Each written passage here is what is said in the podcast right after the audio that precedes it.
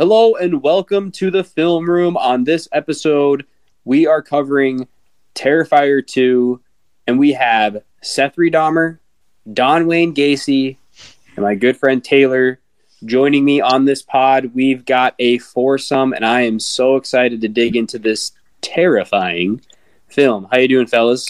Excellent. Good as always. Terrified. Excellent. Awesome. Yeah. So this this obviously this film has been something we've been talking about for a while. We we covered Terrifier with Keller and and Seth on the podcast a while back, and then on subsequent episodes we talked about covering the second one, and uh, now now we're finally here. And I, I this is my second time watching it. Definitely harder to watch it the second time through because it's not all brand new stuff, and it's a pretty brutal film. Um, so why don't you guys just you know what this might be kind of fun can we use just one word one word to describe this film i'll have donnie go first Oh man. Uh cringe worthy. that works with a hyphen in, in, in between Is that a yeah, it's kind of a one word, but okay uh, taylor Uh, nasty. I like that sethri I've been thinking about this, and my word is disappointing. oh uh-huh. Hot take. i would say disturbing Nah, yeah it, it, it was quite disturbing so um, i think i think a lot of people are like interested in in your overall t- and i mean all of our takes but obviously you seth because you had such a theatrical response to the first film um, and it's been kind of a build up to this one so why don't you kind of why don't you expand on the disappointing or maybe just give your overall thoughts on on terrifier 2 well, I'll tell you what. I watched it just today, and I was expecting to just want to go. I mean, don't get me wrong. There were some parts of this where I was like, "Holy shit!" But I thought they would have taken it further. I was really expecting something to disturb me mentally, like, "Oh my god, I can't leave." I, mean, uh, there were the parts, but I don't know. It just wasn't as much as I thought it would have been. I actually was able to watch it without any. I was eating while I watched this thing. Oh.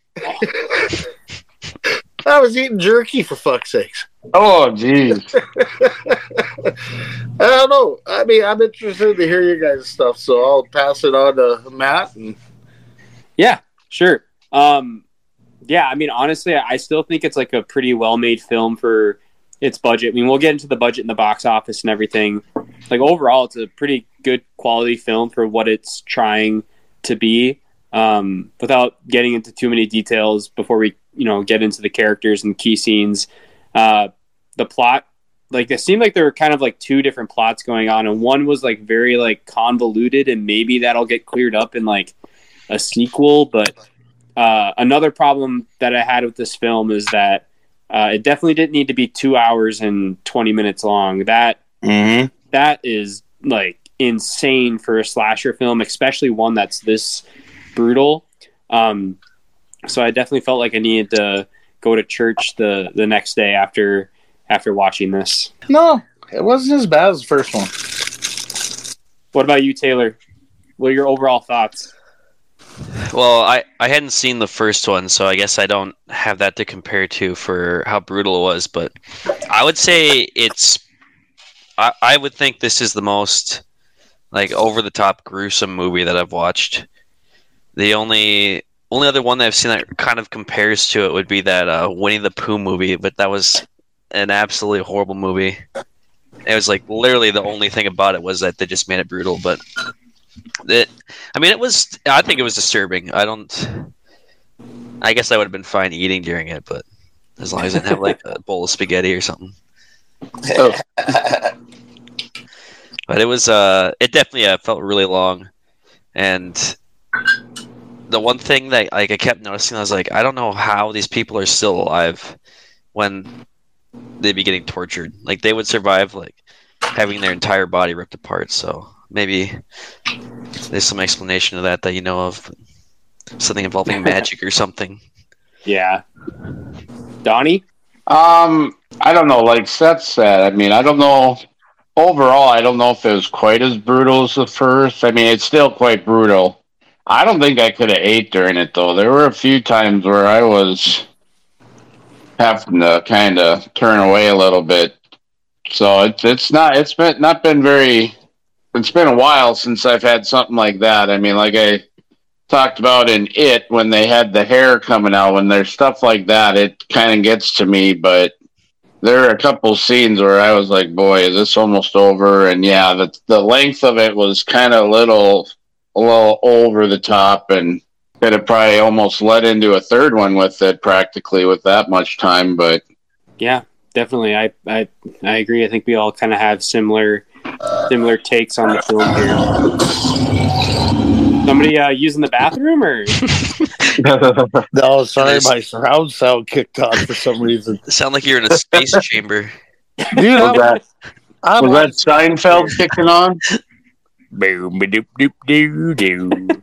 No, but I, I did think about watching it a second time, but I just, I don't know, I just couldn't do it. I don't know if I'll be able to watch it again. I don't know. It just kind of sits with me, kind of like uh, Hostel and yeah, some of the Saw. I'm like, I can see them once, but like Seth has said in the past, that brutalization to people is just not my cup of tea. nope. I I totally agree. Um, all right, guys. Well, let's let's get into some other stuff before we start breaking down the film. So, besides this film, has anybody seen any movies worth mentioning in like the horror realm? Uh, Donnie. Uh, ironically, I actually just late last week I started. It'd been forever since I'd watched the first Friday the Thirteenth, so I ended up actually watching all the way up to number nine. Watched them in series and contemplating watching Jason X, but might have to just complete it and then Freddy and Jason. But um, I guess as far as horror, that's That's about it, huh? Well, that's uh that's definitely a hefty amount. I don't even think I've watched that much in the month of October. So, uh, uh, Seth, what about you? Uh, honestly, I haven't had a lot of time to watch movies as of late. As you know, my job is seasonal, and we just got snow, so we're getting as much done as possible. So I really haven't had time, but now I have nothing but time all winter to dive into just about everything I I want to. Nice. Well, yeah, you got some some movies to check out then. Taylor. Yeah, Uh, say really the only horror stuff I've seen lately was uh, my girlfriend was watching. Uh, she was watching all the Paranormal Activities from the beginning, and she made it through like six in two days. And I think I ended up getting. I only came down. I would like step out to watch a little bit of each one, so I probably watched a full Paranormal Activity combined with the six of them. Otherwise, a I haven't. Yeah, I haven't seen really too much lately. I started um that that new one with the vampire on that ship. I can't remember what it's called at the moment. Oh, Oh. uh, Demeter. Yeah, Oh. Demeter. I don't know if that one. I guess it's kind of a horror movie, yeah. Oh yeah, definitely. but that one kind of bored me. I only got about a quarter way through it, then fell asleep. So can't really review that one. So no, not really. Yeah, I mean, for me, I, I mean, I think this is our fourth episode we're putting out this month. So, really, the movies that I've watched are the ones that I'm reviewing. So, obviously, The Collector, Friday the 13th, Part 2, Halloween 2, and then the film that we're discussing today. Besides that, I've been in the editing process, I've been busy with work and a bunch of other stuff. So, I really haven't had time to sit down and watch any other uh, horror movies, but um, I'm sure I'll, I'll watch some some more this coming this coming winter. There's one that I do want to go into the theaters. I think it comes out in like two or three weeks. It's Eli Roth's uh, Thanksgiving. Have you guys heard about that one? Oh, I've seen trailers, so Yeah, I kind of want to No. go. To, I kind of want to go to that one. You should see Taylor. You should see if uh, Grace would want to go to that.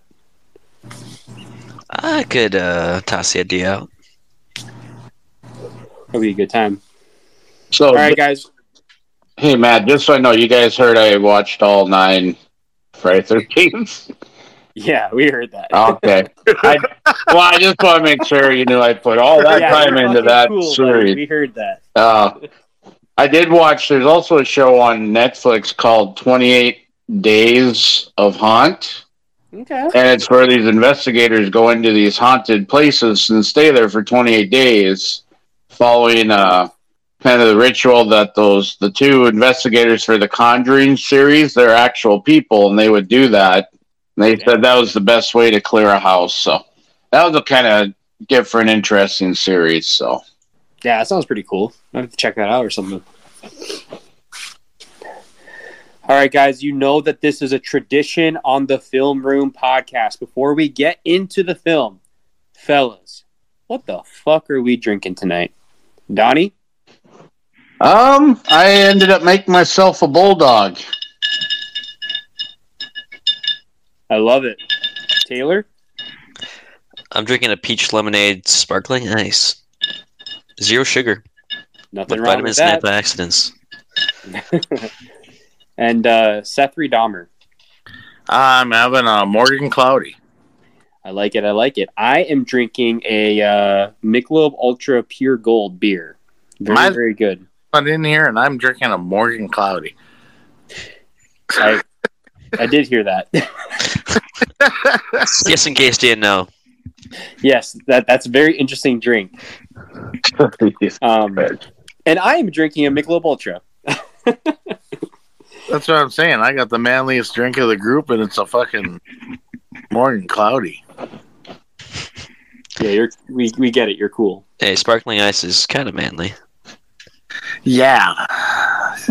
Oh no. I'm out of, I'm out of alcohol. Sorry. it's all right. It's a weeknight, boys. It's all right. Yeah, I got to work tomorrow. Christ. I got snowed out.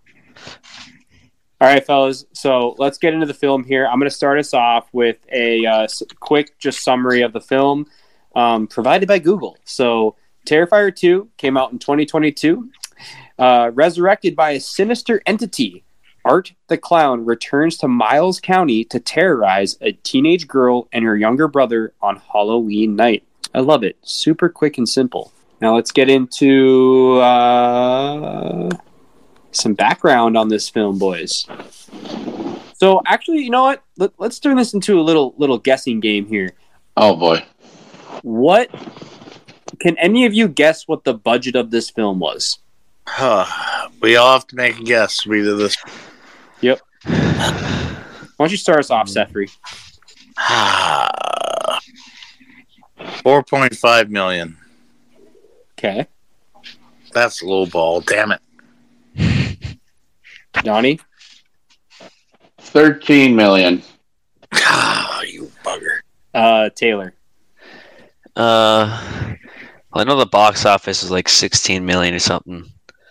So I think it probably surpassed its budget. Uh, I'm gonna say 10 million. All of you are so off. The budget for this film was two hundred and fifty thousand dollars. That's pretty crazy. Jeez. Two hundred and fifty grand. That's it. Isn't that amazing? You give me two hundred fifty grand, I wouldn't. I would have nothing for it. You probably have a lot of Oh, uh, like Morgan a Cloudies. nice boat, a four wheeler, house, place go hunting. Yeah. So, and Taylor was uh, almost spot on with the the box office. That it, it made fifteen point four million dollars at the box office. So Are you It- saying fifty or fifteen? 15, 15.4 15. million. Wow, I would have thought it would have made more. Well, Hmm. I mean, it made a killing compared to its budget. Oh yes, yes, that's true, but I don't know. I thought it'd have more of a cult following. I guess. So what would have been the uh, what was the budget for the first one? I think that one was just under a hundred grand or around there. So I, Oh. I'm pretty sure this is double the budget from the last one. Had to double the actor for arts uh, salary, so Yeah, they must have. But I, I did see that they were gonna. Uh, there were early reports that the sequel, the third one's to be um, like m- low to mid seven figures. So that'll be in the obviously in the million dollar range. That that'll I mean if honestly if they make it for like four or five million, the production will be a million times better, and um, they're they're probably still going to make their return. Hmm.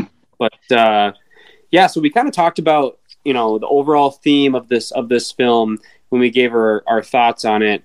Um, just kind of a lot of dread, like just disturbing, very tortury, uh, extended runtime of you know two hours and and twenty minutes when it didn't have to be. Uh, you know, obviously uh, the actor who played Art the Clown in the first film reprised his role in this one, and then I think we talked about in the last episode covering the first film that he was also in that uh, Hollow's Eve that came out in like 2016 on Netflix. So that was kind of an anthology series. Um, but Art the Clown, I mean, in mainstream media, he's kind of like taken over. Like I, I feel like now on on on my Facebook pages, I'm seeing a bunch of like fan groups for Art the Clown, and on like Reddit, like there are people that are like crazy about this guy. Are you? Does that like surprise you that they're like fanatics for this like just sinister, torturous clown? Not really. I mean, they kind of did that with Pennywise too. Yeah, but he was a little more like ominous and like just more so like creepy. He wasn't so brutal. Yeah, I could see him being kind of uh, even if he would wouldn't get to the level of like Freddy Krueger or something, becoming kind of like a cult icon horror character. Yeah, that's that's that's a good point. I was kind of thinking about that too. I'm like, if we were to compare him to like a slasher icon of like the '80s, you know, with with Freddy and Jason and Michael, like like who would he? Who could we compare him to? You know, like I, I feel like like is there anybody else Well, really? to me, the reason that everybody sort of thinks it's so cool, his look, you know, because it is a cool Halloween look, all that, is because for one, clowns have been around forever. Forever. yeah, Freddy Krueger, they're not, you know, there's just something about clowns. You say clowns to every person, they have a different reaction to it. Yeah, and he's that old school black and white back in the old days just freaky looking motherfucking clown i mean i think his look is going to become as classic as any of theirs and say I agree too. I mean, like Seth said, there's just been hundreds and hundreds of clowns that are known. It's not that easy to come up with that unique a look that's this creepy and but it's not a hard makeup really to do either. You know, so a lot of people can copy it pretty easily, but it's sometimes the most simple look and well shows what he does with it. yeah it's almost a flashback to the silent era you know it was more of a there was no color there was no sound it's just black and white and it's a simple face that just crawls up your spine man That's kind of a good point too, because you don't hear anything from him. you know, he is a silent era thing, you know, and then everyone around him's who's screaming. It's almost like that's what he's modeled after. Yeah, Well, so, Matt, go ahead. No, yeah, those those are all amazing points. Yeah, I was gonna say the same thing. Is like he's like a mime, like he doesn't ever speak or like make noises, and and the times that he is like, I mean, he gets fucked up in the first film. He gets fucked up in this film. Like he'll get he'll get stabbed. He'll get like whacked, and like he'll he'll mime screaming. You know what I mean? Like like, Yeah, when he's supposed to scream, he's like still not like making any noise, and that's that's disturbing to me too. It's like it's not actually hurting him. Yeah, he's just doing it to like humor them or something. yeah, it's like a silent movie where victim lays on ground and screams, Mm, and he makes up emotions for it. But you know, that's you know, I I was thinking about that, but yeah, that's a good point. He's like if uh, Buster Keaton was fucked up. Charlie Chaplin. Buster Keaton, he's like, no, if he fucked up, he like broke shit.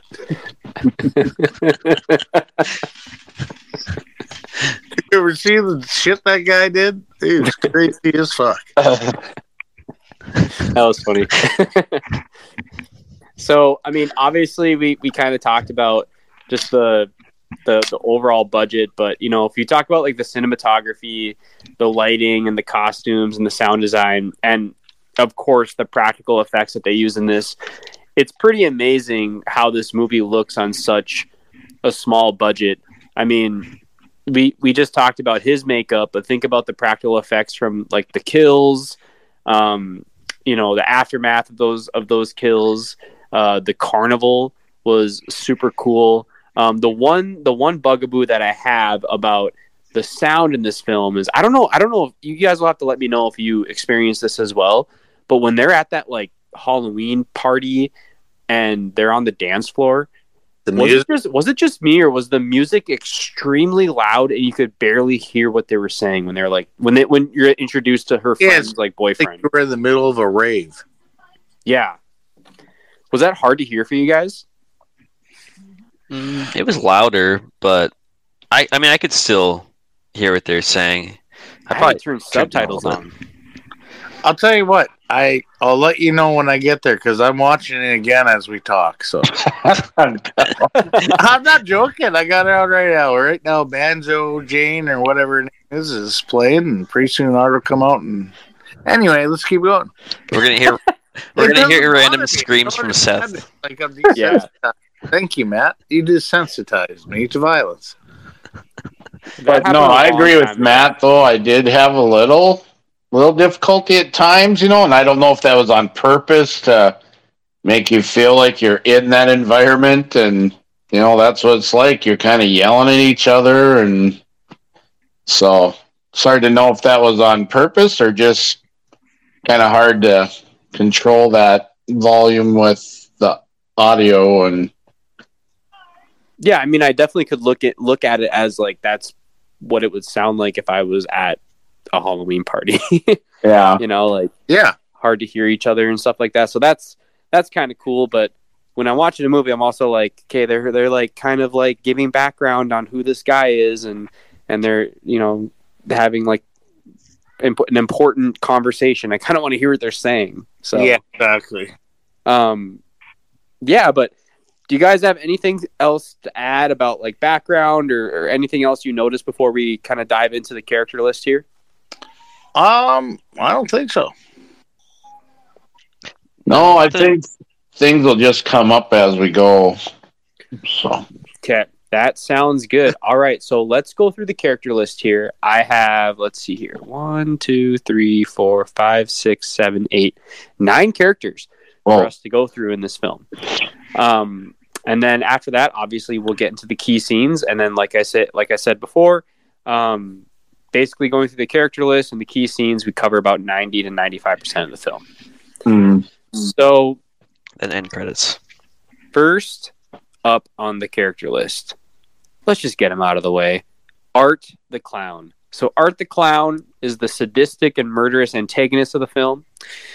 Uh, resurrected after the Miles County massacre, he is a grotesque figure in a black and white cl- clown costume with gruesome makeup. Art is known for his brutal and creative methods of killing. He is seemingly immor- immortal with a mysterious ability res- to resurrect himself after death. Uh, and he is played by David Howard Thornton. So, um, yeah, I'll let uh, Taylor. Why don't you kick us off? What What are your thoughts on Art the Clown in this film? I liked art. Art. He uh, he definitely was like a creepy character. I think it actually is probably better that he didn't talk because it it relied more on like the physical aspect of him and him being this quiet guy. You never really knew what he was gonna do. How he just kind of let some people live. He just, he- I think he just mostly liked to fuck around with people. Yeah. And then there's certain ones he had in his mind, like going, "Okay, I'm going to kill you," and other people just wasn't really worth it. And He just liked to dink around and all that. But he, uh, yeah. So obviously he has some kind of mystical powers that I don't really know about. 'cause I, I was hoping that we could get into maybe a little bit of like the background for what the like origin is for him and everything if they explained that in the first one, but It was, I mean, right off the bat, I kind of understood that he was some sort of demon, but he was, uh, he's definitely interesting. I mean, he was for sure the best part of it. I mean, none of like the main actors besides him would have been like drawn drawing me into the film. Right.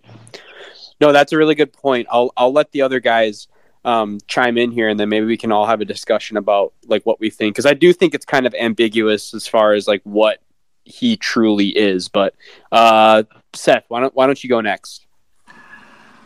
You know, I'm sort of with I'm sort of with him because you know, Art is a great character. He has that scare factor. He doesn't talk. It's more his motions, his demeanor, and stuff that defines him and stuff. But again, what is he? I mean, at one point, the person is in like a dream thing, and it's like he's in that. It's like, okay, so what is he? Is he? I mean, the guy carries around a garbage bag on his shoulder. When he opens it up, he has 150 pounds of things to torture people with. Is it a magic bag of holding? I do not understand. but I'm saying he definitely has to have some sort of magic and, or demonic sort of powers. I would say. Yeah, as uh, far as character, I love him. I fucking love him. I fucking love him. you admitted it, dude. I'd have supper with him right now, and I'd be like, "But that my nine millimeter on me." Well, fuck, does that work? In the back of my head, I'd never know. That's awesome. uh, Donnie.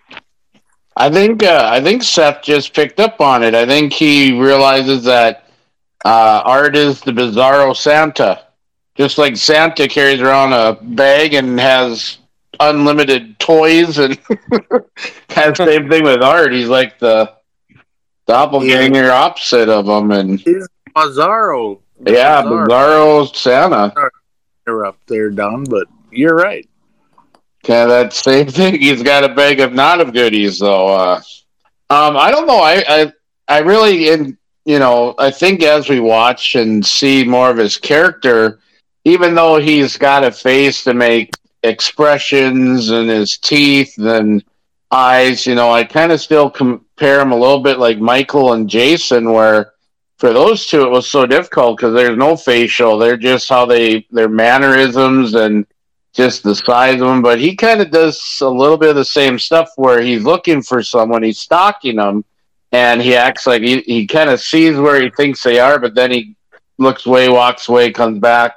So he knows how to kind of toy, and you know when he's stalking people and kind of you know adds to that little element of torture, not only the physical but you know the psychological stuff. So I mean, and especially with no sound coming from him, it's just kind of creepy to see how he just how his mannerisms are.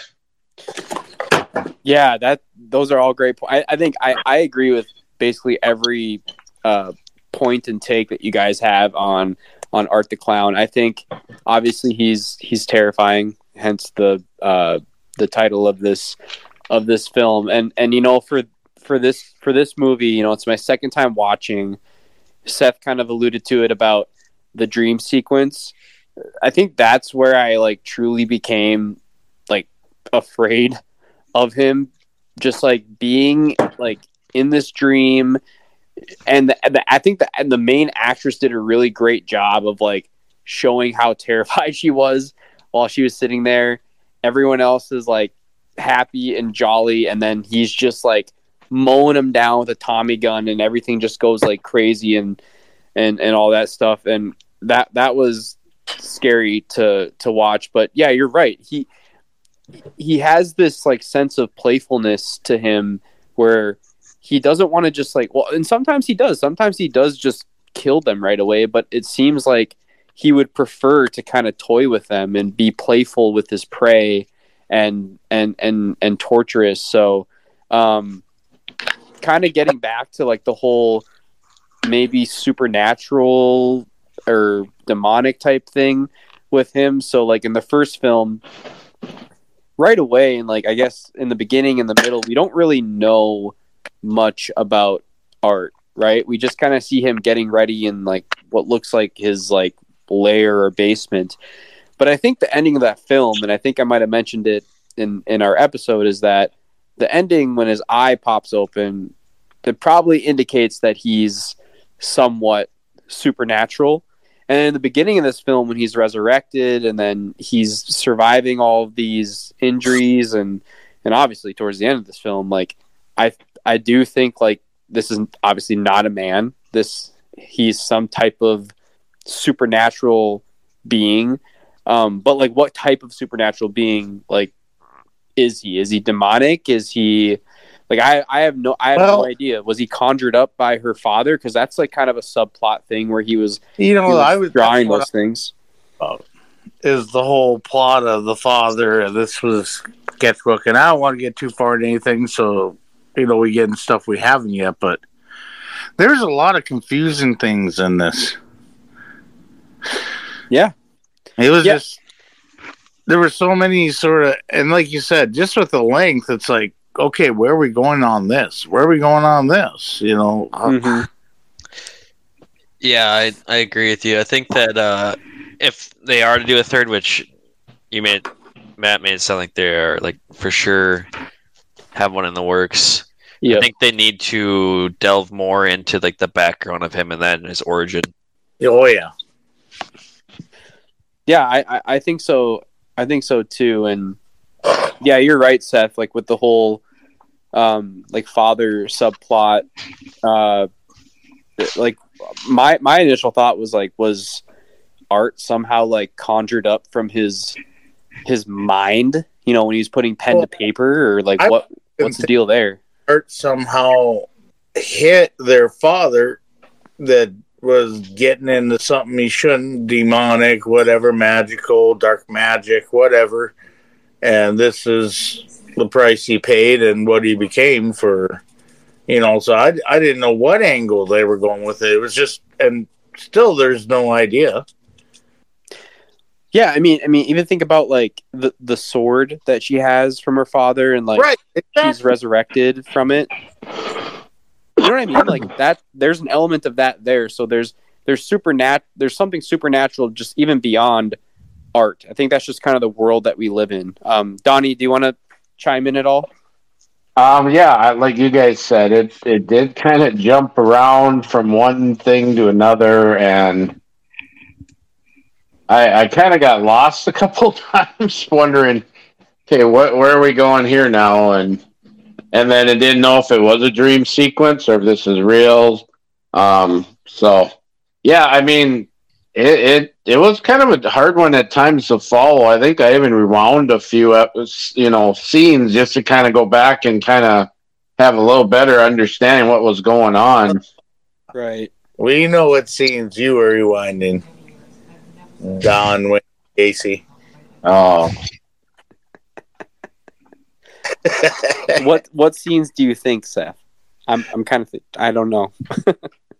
I don't want to say the real thing I want to say. I guess now you made me on the The ones where the mom's yelling. Yeah, that that brings you back. Good memories. you know, I'd hate the game, not the player. Yeah, dang it, all we need was an Art the fucking clown. Things were excited right up. Yeah. So I I, I mean I, I honestly I think we can probably move on because I feel like his character is kind of TBD until we get to the sequel. I, I agree. So um, I'm actually I have it on. I have the ending on here, and it's interesting when she chops his his head off. He's like almost telling her to do it. Yes, Do you guys notice that? yes. I didn't want to go far yet, but yes. That's interesting. Okay, think- Meaning to all of it, and we'll I'll, we'll discuss that at the end. okay. All right, let's let's move on to our next character then. Uh, the little pale girl. So, the little pale girl is a mysterious and sinister entity in a similar clown attire to Art. She is invisible to most people, but interacts with Art. Her appearance is reminiscent of Art's first victim, Emily Crane, and she plays a pivotal role in the story. Um, yeah, I was super confused when she first popped up in the laundromat, and uh, was she like shitting out diarrhea onto the floor or something? Like, what was that? I don't know what the point of it was. yes, exactly. Yeah, 'cause Hey. nothing happened like that. They shouldn't Maybe- do it again. Maybe she had a colostomy bag and she had an act. Don't. God dang it, Matt. That's that's judging people. We don't do that on this podcast. well, you don't dump yours out in the middle of a fucking floor. Oh. Who knows? I mean, it, Stuff like a little freak. What do you think she's gonna do? Paint your rainbows and flowers? it, it would have been even more disturbing and disgusting if she would have stood up to him, you know, facing him like all excited, and then it happened because, like, I don't know. I should have been in on that cinematography cinematography of that scene. I think. So it's, that's that's the scene that Don or Seth was alluding to about Donnie enjoying a lot. No, I don't think it was that scene. I'd rewind that one, brother. The scene where the girl's sitting on a bench shitting herself. I don't think that's really uh, my uh, cup of tea. Uh, my stomach hurts. It took, but it took me a moment when they first show her. I'm like, "What the fuck is this?" Like, is he imagining this now, or is he gonna go fucking kill her? What is going on? So then I kind of, yeah, he, so I thought maybe this is like his demon or something. he seemed just as surprised as the audience when he saw her at first. Yeah. So yeah, Ta- Taylor, do you have anything to add? Uh, yeah, she seemed kind of like she was his guiding force almost. Like she was Mm-hmm. like almost directing him to do things without him really knowing it. And then she showed him herself to him because she would just kind of appear, and she never killed anybody herself, but she would always. I don't know. Yeah, it seemed strange. Like I thought maybe at first she was his daughter, but Mm-hmm. then they were playing together, and yeah, she was. Oh, I'll she, right now. yeah, they they don't really go. I mean, they don't obviously explain who she is at all because care or Art doesn't talk and she doesn't talk, and See, I don't too. apologize. I don't mean to interrupt you, but I don't understand why it is sometimes her eyes glow, and then there's times her eyes are the normal sort of white, but there's times her eyes, you know, they glow like when she's in the van, and different stuff. Yeah, But what the fuck is she to art? I, think- don't know. I think it's I don't- just. I think it's just like Halloween two of Rob Zombie, where those damn ghosts were spirits were guiding Michael. I think they're doing the same thing here. He's got his own little spirit guiding him, or something. yeah, maybe. I think, but the weird part is, is like it was it was his victim. Right. You know? Right. I, I don't get it. But then later on, when like she's drowning, well, we'll talk about that later. But all the other kids from that scene are there too, and they're still there. It's almost like if you're a victim of his, you end up in some parallel universe that he runs. You know, Yeah. It's his own hell. I mean, it's almost like he's uh, uh, what do you call it? Multi-dimensional character, almost. Yeah, he definitely could be. Oh God, it's not another multiverse. I n- no, we don't need another one of those. They got 15 films planned out and three TV shows. Oh god. That's only in one world. Imagine about the other four hundred six five zero. Yeah, I I couldn't handle that. I I hope they stop after the third after this third film. I think a trilogy is uh, just fine for for this franchise. Yeah. But uh, all right, guys, let, let, let's move on to our, our main character here. We got uh, Sienna Shaw. So Sienna is a teenage girl who is dealing with the recent loss of her father due to a brain tumor. She is a creative and strong willed character who aspires to dress as an angel warrior for Halloween, a costume designed by her father. She becomes a central figure in the battle against Art the Clown. Uh, Donnie, why don't you kick us off on Sienna? Whew, I like that outfit. that was well done cosplay there, I'll tell you. Matt. Oh, good lord. Do you have anything else to add on her? you know, I mean, it, I think it. You know, we've we've gone into this other movies where I think it shows her growth. You know, right away she's you know, I mean, kind of kind of into her thing, doing her you know, kind of little. Uh, wants to be a wild girl, but kind of not as much, and her friends get her out, and and then she kind of really sees you know, as they're getting tormented by uh, art, how much she her arc changes to almost buying into that she is the the hero in her dad's story, and mm-hmm. she's the only one that can kind of take down art. So, I mean, I think she had a really good arc of her character development. Yeah, no, I I, I totally agree. Uh, Taylor, you have anything to add?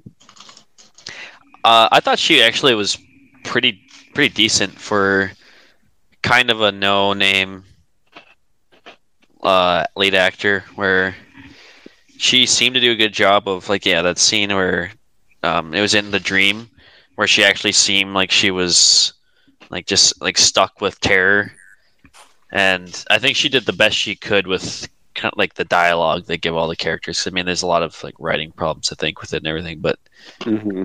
overall, um, I liked her character. I mean, she definitely didn't seem like she was in high school. And that's yeah, I agree. I agree with that take. I, I, I was kind of confused about that, whether or not she was in, in high school or, or college or a young adult. And then I saw the credits and it said high school student, so she must have been.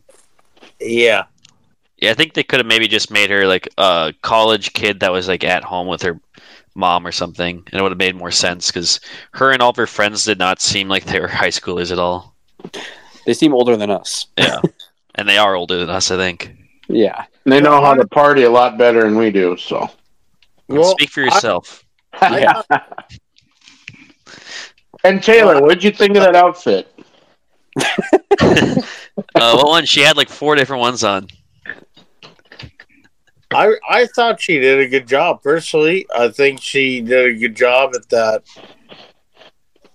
I mean, like Taylor said, there were scenes where, like, she her being scared that she was really good at. And then when she was either being attacked or you know just the fight scene stuff. I mean, she there's quite a bit of that for her character and she looked really good in all of them. I thought she did a really good job, personally. Yeah, she got fucked up too. But I will say again, just like you said, I do not see this is not a high school girl fucking walking around, and I thought it was disturbing as hell. They made it that way. well, it is a sort. Of, I'm like, my god.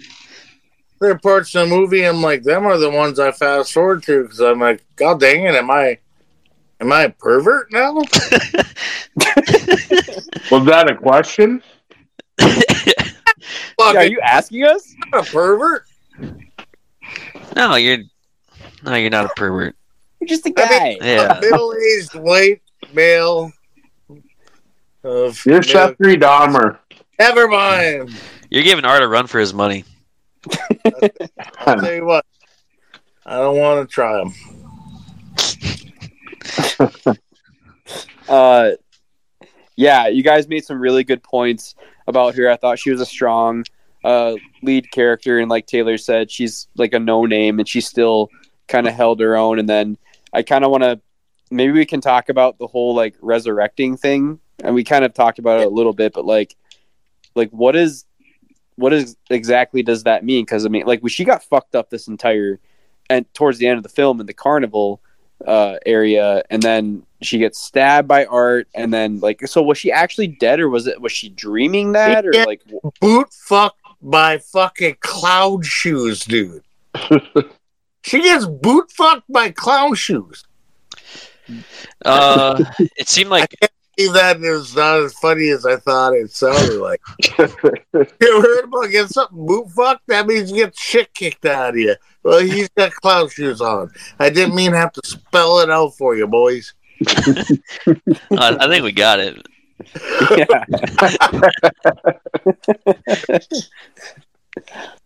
Go ahead, Taylor. Um, yeah, that that part was really confusing. Where, I mean, she's chained up in that tank. Like all of a sudden, just when she fell in the pit, then she's back and like alive again. And that like that's the part where I was like, okay, what is going on here? Because like there's all of a sudden this magic happening, and the the sword saves her and everything, and it was like, yeah, that that part was definitely confusing, and I'm not really sure what's going on there, but Yeah, that's exactly when I. That's a great point because that's that's where I say this film is convoluted.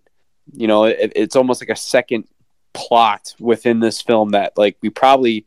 I mean, if if it leads into the sequel, then yeah, it's probably necessary. But as of right now, as audience members, we're kind of like scratching our heads, being like, "What the hell?" Because a part of me is like, maybe it was a dream because when she was in that tank, she saw the kids from her dream that like ended up dying. So I don't know if like there actually was a tank down there. Like it's hard to know what to believe. Yeah, I don't. I almost wanted to watch it again just see if there was a tank in the background, like she always was supposed to be there or something. Huh? yeah, yeah. but I, I don't know, man. But overall, I mean, I, I think she's coming back for the sequel, so we'll we'll see uh, more of her character and hopefully get uh, more uh, growth from her. So, up next, we got her brother, Jonathan Shaw. Jonathan is Sienna's younger brother who becomes fixated on Art the Clown after discovering sketches of him and his victims in their father's sketchbook. He plays a crucial role in uncovering information about Art and is kidnapped by Art, setting off a chain of events. Excuse me, boys. Uh, Seth, we haven't started with you yet, so why don't you why don't you kick us off with Jonathan? Ah, oh boy, you give me a great one. Uh, fucking pussy, personally. Whole damn movies. Uh, uh, uh, uh, uh. he doesn't even have his glasses on for the second half of the movie, so I'm sure he cocksucker can't see nothing. I'm looking at her boy. going, Wonder Woman. I'm looking at her going, Wonder Woman, leave him behind. You can form the Justice League of America later on. I mean, he. I don't know. He had dad's.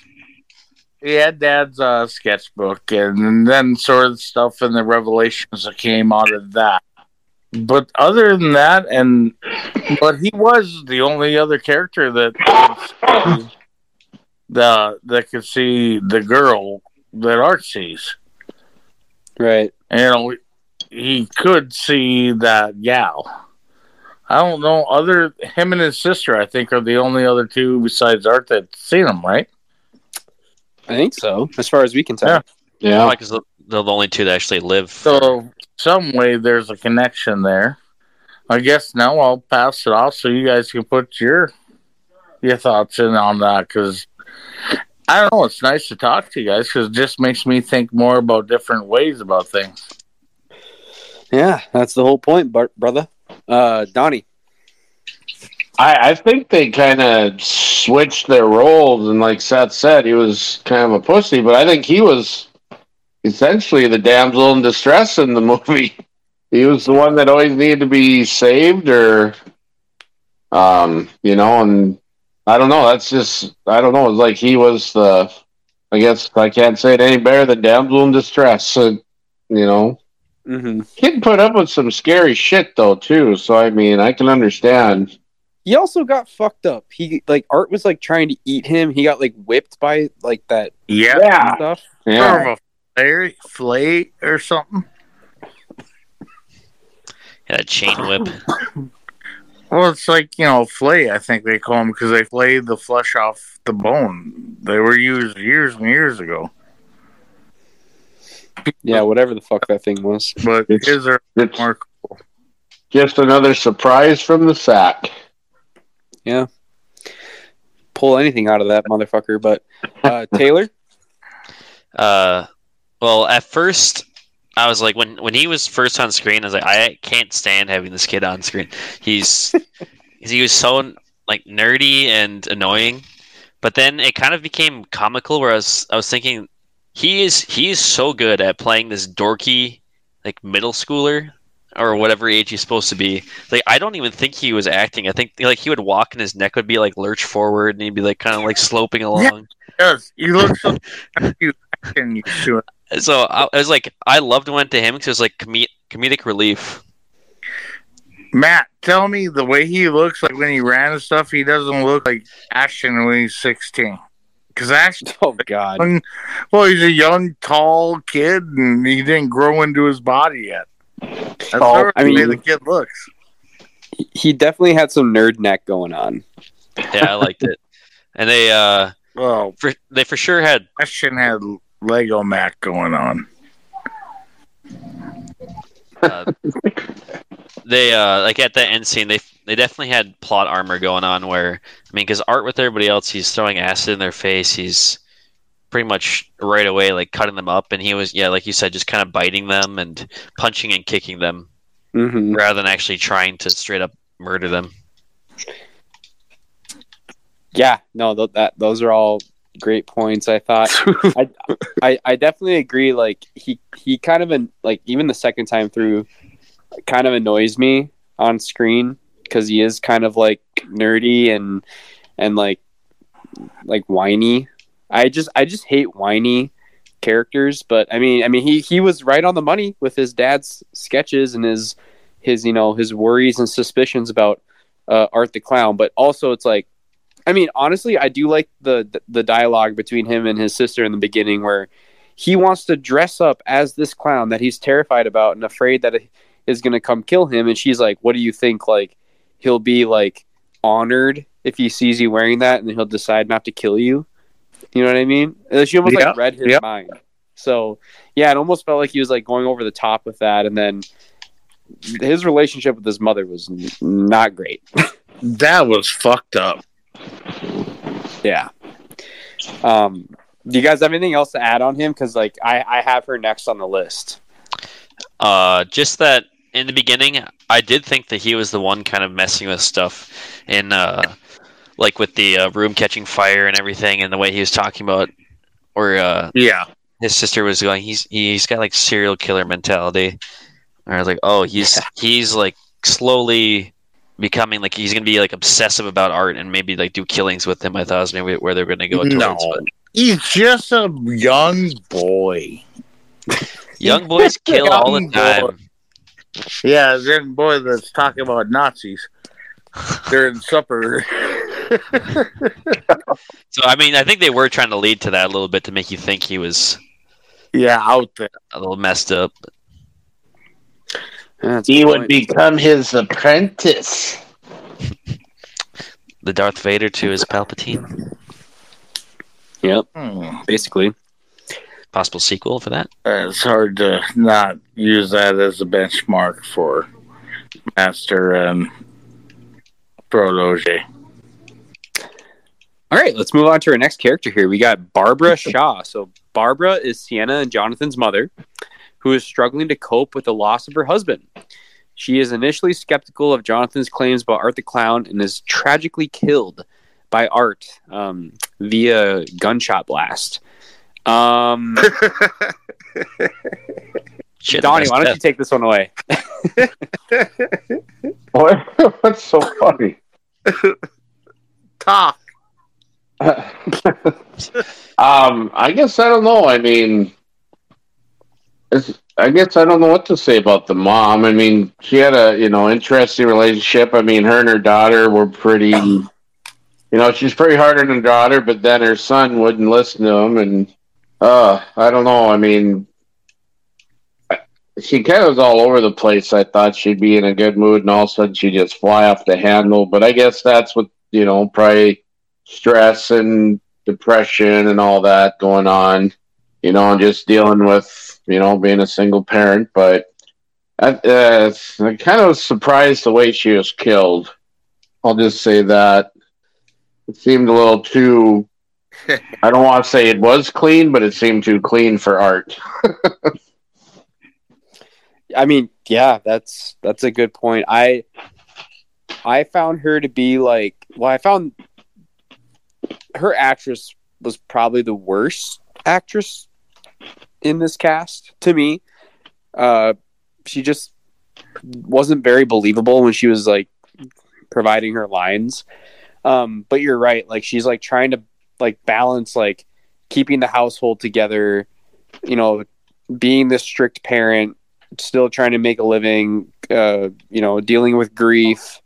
Um, obviously the sketchbook and the stuff that Jonathan's coming up with is bringing up like memories of her husband and when he was sick and but then you're right like she would just like fly off the handle and then she's like drinking wine like like crazy and I just I don't know like she was obviously wasn't very likable so I I I do get what you're saying like you don't want to see anybody get like tortured or like a brutal death but for somebody that to me kind of came off unlikable on screen. She got a pretty uh let's just say let's she should consider herself lucky the death that she did get.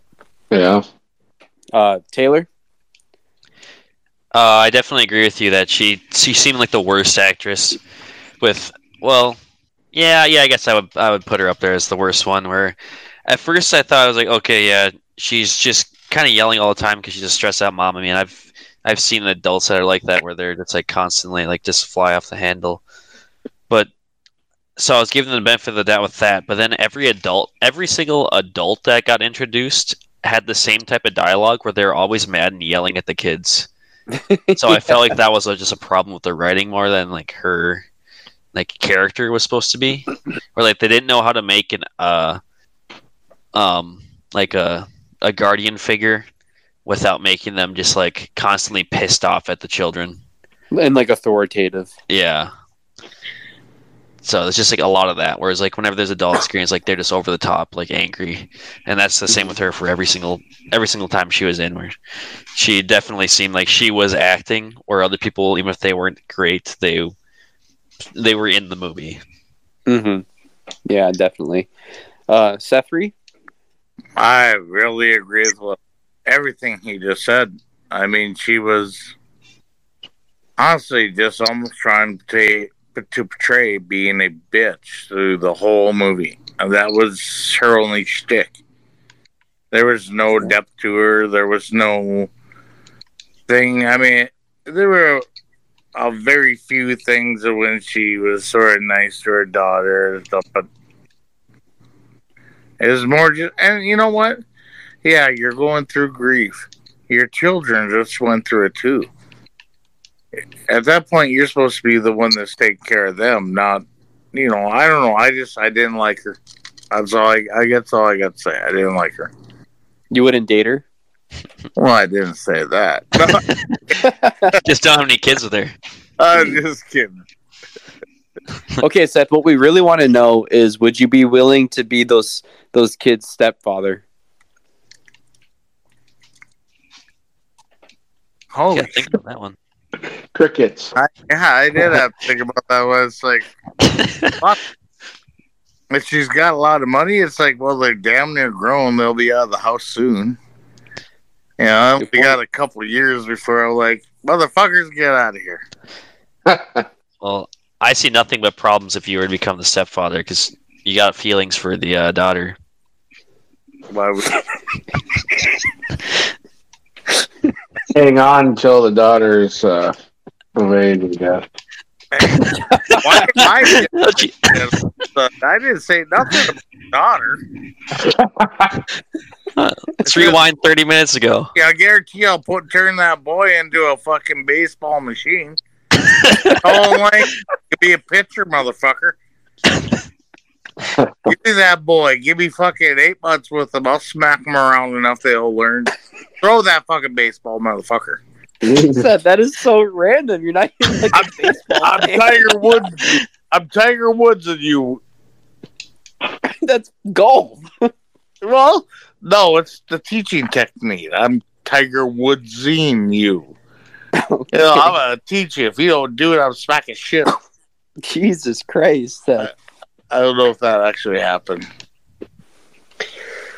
oh, that was great. Well, Um, you guys put me on the spot, and I went off. well, I hope you never meet that woman. So, You know what? I hope so not either. Her head's blown off, so you probably won't. yeah. Okay. Well, uh, okay, I'm not gonna say anything near what I'm saying because actually that scene's coming up pretty soon. Okay. Let's move on to the next character. Uh, so, Allie. Allie is one of Sienna's friends who becomes a victim of Art the Clown after an encounter with him at a costume shop. Fellas, Allie is the friend who got like the equivalent of the girl who was sawed in half in the first film. This is the most brutal death. Objectively, it is the most brutal death in this film. Uh, who did I start with last time? Donnie? Yeah. Okay, Seth, you start us off with this one. Yeah, actually, this is great because you're the one who had the biggest problem with the cutting in half. You know, the cutting in half one absolutely disturbed the hell out of me. And you are right. This is probably the worst death of, well, positively, it's the worst death of anybody in this movie. I don't know. I was okay watching it. I was like, yeah, why would you rip that off? yeah, why would you do that? And then when her mom came in, I was like, okay, now this is getting fucked up. this is getting a little fucked up. You're egging him on. And, and she's able to look up, and it doesn't even all damn near hardly look real. It looks up, mommy. What? That bitch should have been dead ten times over. I mean, he hmm. brutalized her, and tell you honestly, I watched it. I was like, I watched it. I was like, I ain't gonna watch the beef jerky. in the mood for a snack right now. Oh, I, I think I'm getting dis dis completely disconnected from it anymore. You're desensitized. I am desensitized. Thank you, Matt. Jesus Christ. Okay, uh, Donnie? How do you follow that? Um, No. I don't know. Like, I guess, yeah, that was so brutal. I just was waiting for it. I'm like, how can she still be alive? And it kept going, and he kept doing. I was like, when will this scene be over? I was waiting for it to be over. So, It's just starting right now. oh boy. He's going to get a bag of beef jerky now. I mean, it's like when you Sure. can't think he's going to do anything worse, he does something worse. It's just Yeah. keeps ramping up. Hope I didn't take it all from you, Taylor, but No, I don't have too much more to add for on it. I mean, she, uh, yeah, that was for sure the worst one, and that was the, that was the only death I would say I actually was like, oh, please just put her out of her misery. like, I could not believe, yeah, she was still rolling around and screaming, and that normal was uh, person wouldn't. like the shock and blood loss would have killed you halfway through whatever he's doing. I God, think you- after he ripped her scalp off, God, it would have been done. Yeah, that one was. Uh, I. I mean, there's something wrong with Seth where it made him hungry during that. What? How he actually like broke her fucking arm off and then used that too. I was like, no shit. It's like you can't do that. Oh. Give me a break. Now, Yeah, let's insane think about strength. art as a let's think about art as a silent era character. You know, it's like snap, snap, and the next scene is him holding it up, and then on top they have just the words, "What am I going to do with this?" I mean, I don't know. I thought it was when mom walked in and she was still alive. That was a little much. That was a little much. Then he's like puppeteering her. Yeah. uh, Why are you laughing? Um, like, Tell me, No. Anybody would you wouldn't even you wouldn't even take a second. As soon as he walked in, you'd attack that son of a bitch. Didn't matter what he had, what he is, or whatever. Your child, you would. At, oh man, he's taking her taking her scalp off right now. You With would the uh scissor. You know, this is a brutal. Holy fuck! This is a brutal scene. yeah, she's pretty much bald now. Her back's cut up. I mean, yeah. so if you walked in on that, you would beat the hell out of him and turn him into a baseball player. Dude, if I walked in on that, I would become. Oh, the arm's coming off. Ugh. If I walked in on that, I would become super fucking man. I would just. I mean, honestly, before I did anything, for a split second, you would hear. Do do do do do. Oh shit! I think you said right before I rushed in. Seth. I think you said I would be super fucking mad. No, I'd be Superman. That'd be the origin of his powers. yeah. Yeah, it was Art the Clown, motherfucker. Uh, it wasn't me. I swear to God, it was Art. I don't know, Matt. Is this starting to sway you towards who's the actual serial killer in the family? No, Oh no! You're no. quit trying to convince me, Donnie. You You're trying to give it away. It doesn't work that way. You hear how he talks about that scene? He seems a little. uh I can be serious about it. You're that's the one you were rewinding. You're like, yeah. How did he get that arm off again? That was kind of nice. Taking What? notes. Watch, It was pretty That fucking. happened really easy. And then bleach and salt. Nice. Yeah. That's the part that got me. Treat her like a damn slug or snail. Um, damn toad. I was like, when he was walking with that stuff, I'm like, what the fuck's he doing with this shit now? He rubbing it in. Oh, man.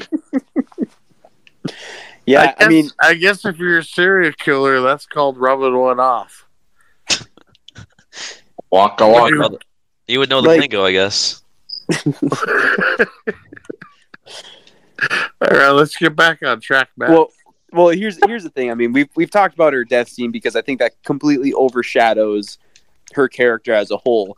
But to talk about her character a little bit, like, I mean, she seemed like a a nice girl, a nice friend to Sienna, um, caring, and then obviously, like, she when she encountered Art at the at the um, store, like she seemed like she handled that situation pretty well. And then again at her front step, she was like, you could definitely tell she was like on edge. Like, what are you doing here? Like, this is kind of weird. And then, she, I mean, she stood her ground and and whatever. But I mean, shit, something like that happened to me earlier in the day. I'd be like, yeah, I need to go to a friend's house. it makes you wonder how art chooses his victims.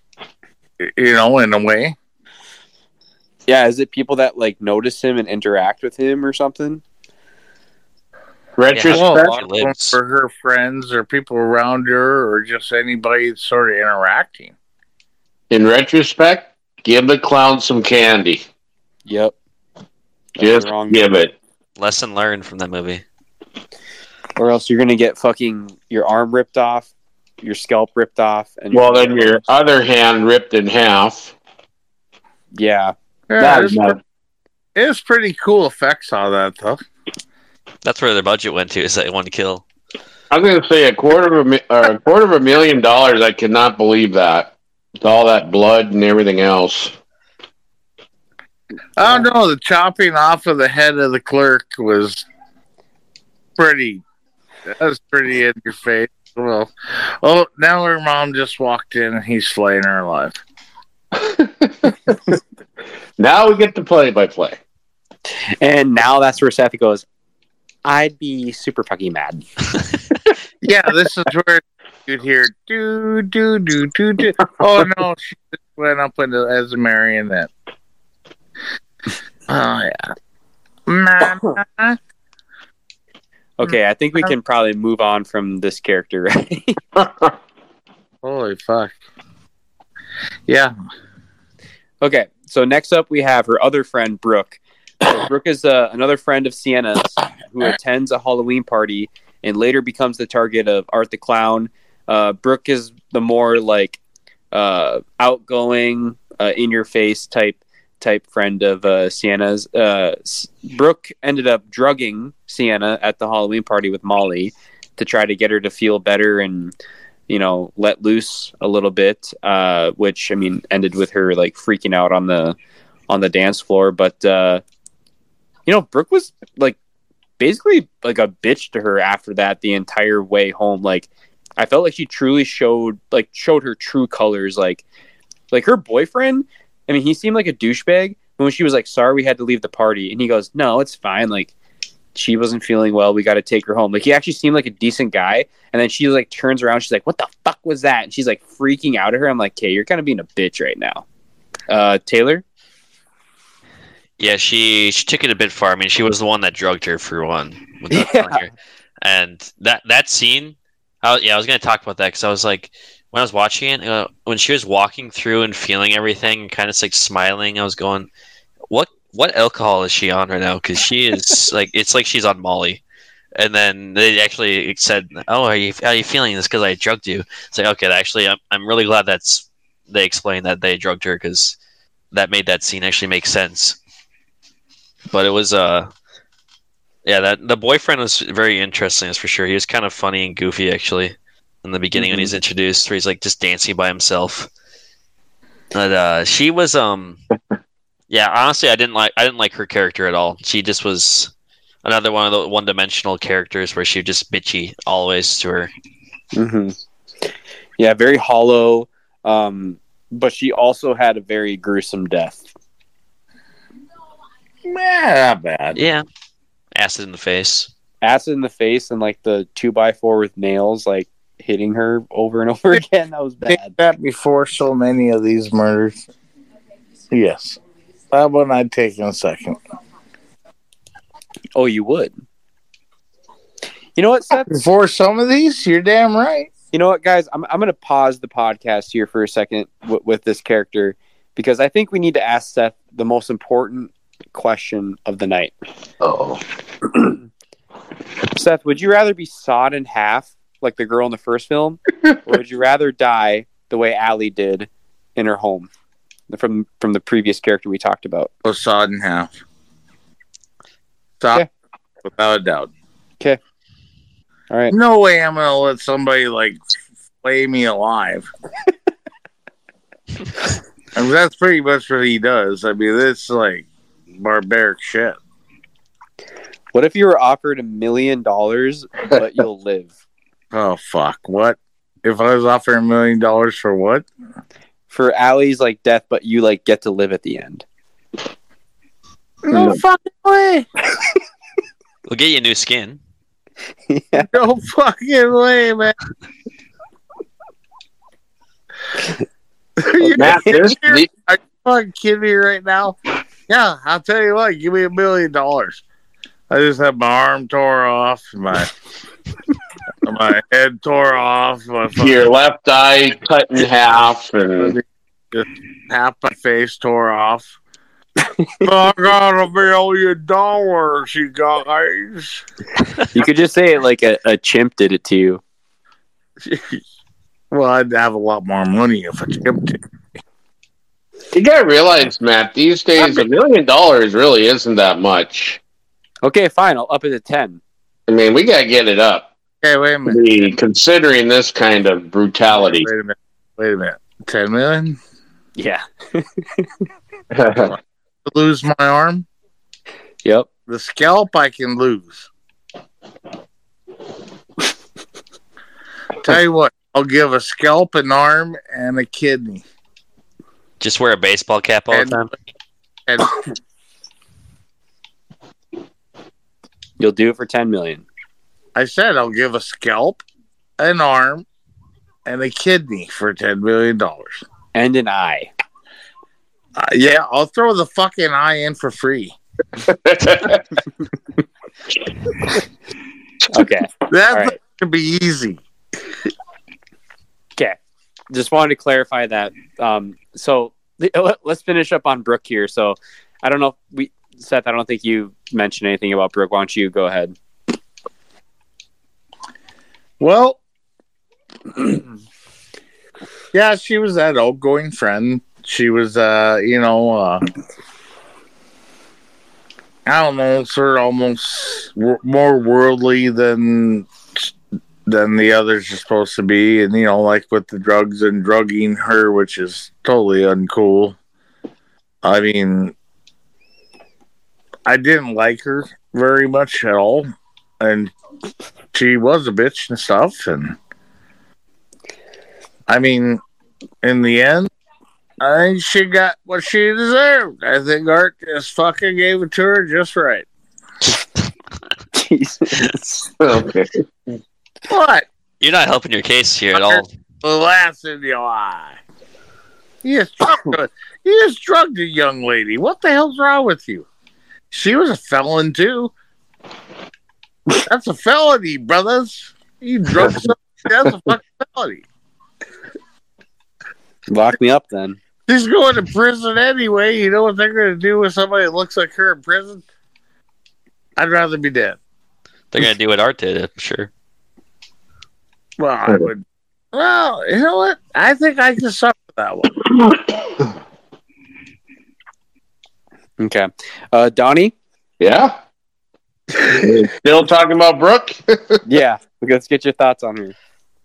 I mean, yeah, it, it was kind of an interesting change of events because you know they were talking about going out to party, and you know it started off all nice, fun, friendly, having just having a few drinks. High schoolers, I guess, are getting in the bars and drinking, and no question. But when she pulled that of uh, Mickey and her, you know, I guess that's uh, the ultimate dick move, of course, especially a friend doing it to you. It's like, oh, you trying to get me date raped here or what? But and then when she got pissed off at her for being upset about it, you know, and yeah, she's not a very good friend and think she showed what her true colors were. And unfortunately, like Seth said, though, she kind of reaped what she sowed.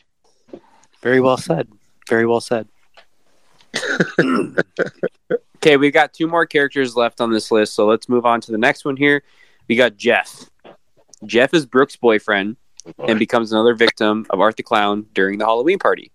Um, so we kind of talked about him a little bit. I mean, I liked him. I thought he was actually like came off as a a decent dude. He was kind of a goofball. Um, definitely do not think he deserved the death that he got. I mean, that was. I mean, we're all guys here. That was we winced when we watched that, right? Penis getting cut off, stabbed. in the neck, like, Oh, three times. yeah.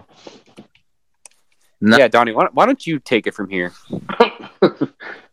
Oh, great. Uh, about the guy getting. Go for it, Dong Wayne Gacy. Boy, I don't. I guess I don't have a lot to say because, like you said, I mean, I think he was just a little bit, uh, you know, a little um, comedy relief for the movie. You know, I mean, he was interesting, funny guy. You know, uh, I was, you know, really shocked. Yeah, how he got killed. That was pretty nasty, and I don't think I'd want any any part of that whatsoever. So. Yeah, I think He he, I think he showed that he was maybe a little better guy than his girlfriend because yeah, he was a little more concerned about Sienna and you know, kind of like we need to you know make sure she gets home safe and kind of kind of almost being controlled by his girlfriend, which a lot of guys know what that's like. So hell yeah.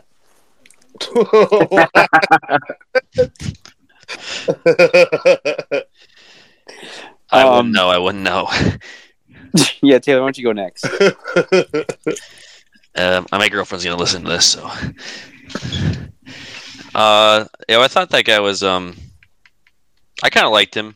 He was definitely, well, he went from being kind of goofy, like uh, in the when he's first introduced, and they're like, he's like, "Let's go dancing," and he does like a little like move, when he's like by himself. Like, oh, this guy's goofy. He's fun. And then he's driving them home, and I was like, thinking they're all getting like super fucked up. I don't know if he should be driving them, but they all seem very normal once they were in the car. hmm So there wasn't a lot of continu- con- uh, continuity there. but it was definitely foreshadowing that he was going to get like his penis stabbed and he walked out to take a piss. I mean, And he was wearing a T-shirt that said "Just the tip." Yeah, I was like, okay, they're ta- his penis is getting cut off here. Yeah. It, it has to. I'll be pissed if it's not. No. Yeah, I was like, let me just see one wiener get chopped off this movie. That's all I want. And they gave. So that's what that's what Art wrote on the window, right? I In think blood. just a tip. Uh, Yeah. I think he did. Yeah, there's a little bit of that uh, silent humor where he had to write something down Oh. for, for them. That's the only thing he said in the whole movie. Yeah, yeah. He Yeah, wrote, a- "I he's just want to see one character. penis get cut off in this film." But uh, I liked him in it. He's a nice relief Alright. from everybody else. Seth, take us home. Uh, I don't know. I agree with everybody else. He was, you know, he's almost like You. you you typecast Shaggy into a movie. This is a fun guy. You know, he's fucked up a little bit, and but he did show concern, and he, you know, he did, you know, sort of have a human side, to him. And yeah, I was not real. When, yeah, when he got killed. Oh fuck! That's getting that happen right now too. when he gets killed, that does not look good because it's another thing. No, I'm not going to even get into this, but like I said, I hunt animals and I butcher animals. Some of the stuff I cut animals' dicks off. a little too fucking real. It's like they study anatomy. But yeah, the poor fucker dies a bad, a bad way. Yeah, Although I'd rather take that than getting sawed in half. I could imagine. But I'm still on the acid in the face and getting bludgeoned to death. That's still the one I'd take. An axe to the face. You said. No, the acid to the face and bludgeoned to death. Oh, gotcha, gotcha. It's pretty quick. Yeah, I mean, better than some, worse than others. Yeah. Okay, our last character on the list here is Victoria Heyes. Victoria is mentioned in the story as having a meltdown and mutilating controversial talk show host Monica Brown.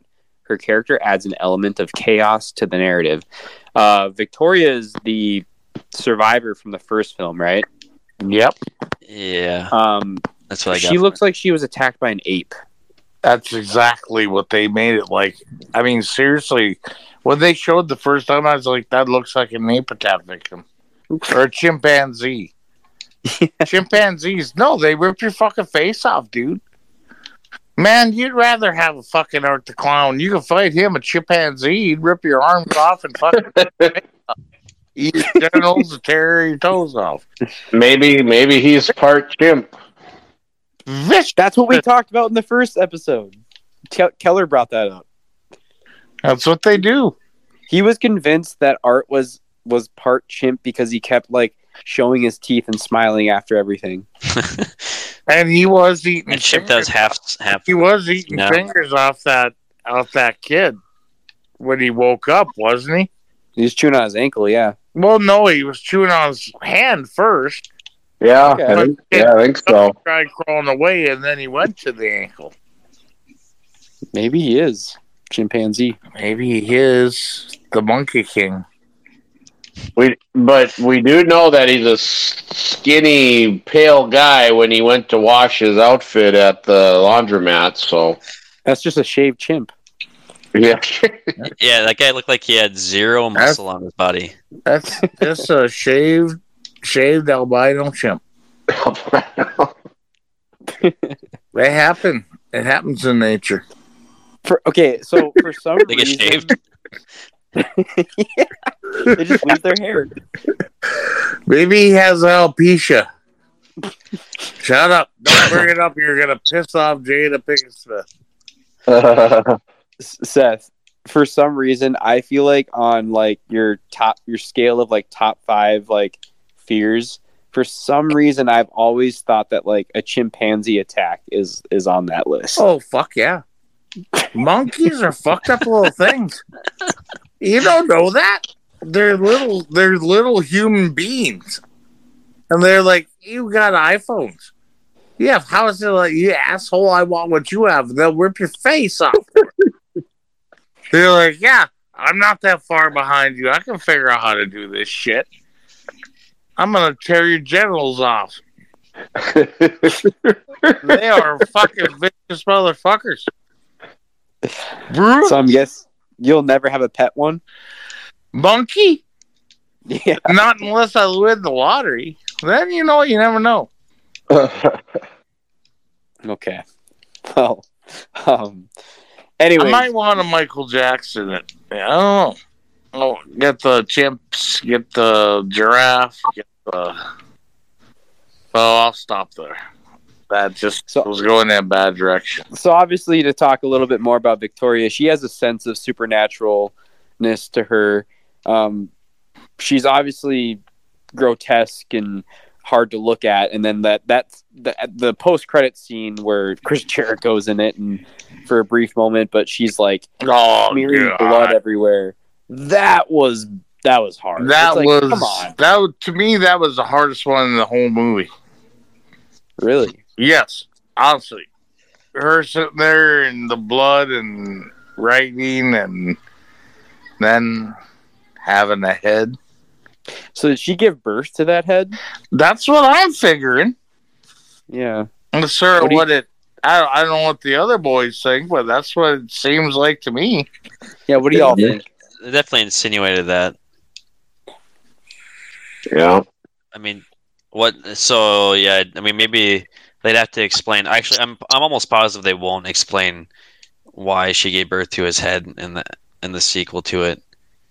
But I feel like they need to kind of elaborate more on like what the connection is between him mutilating her and then her giving birth to him. Yeah, it's Like like his victim lived, and then was sort of almost a part because her eyes glowed at the end and stuff too. Yeah.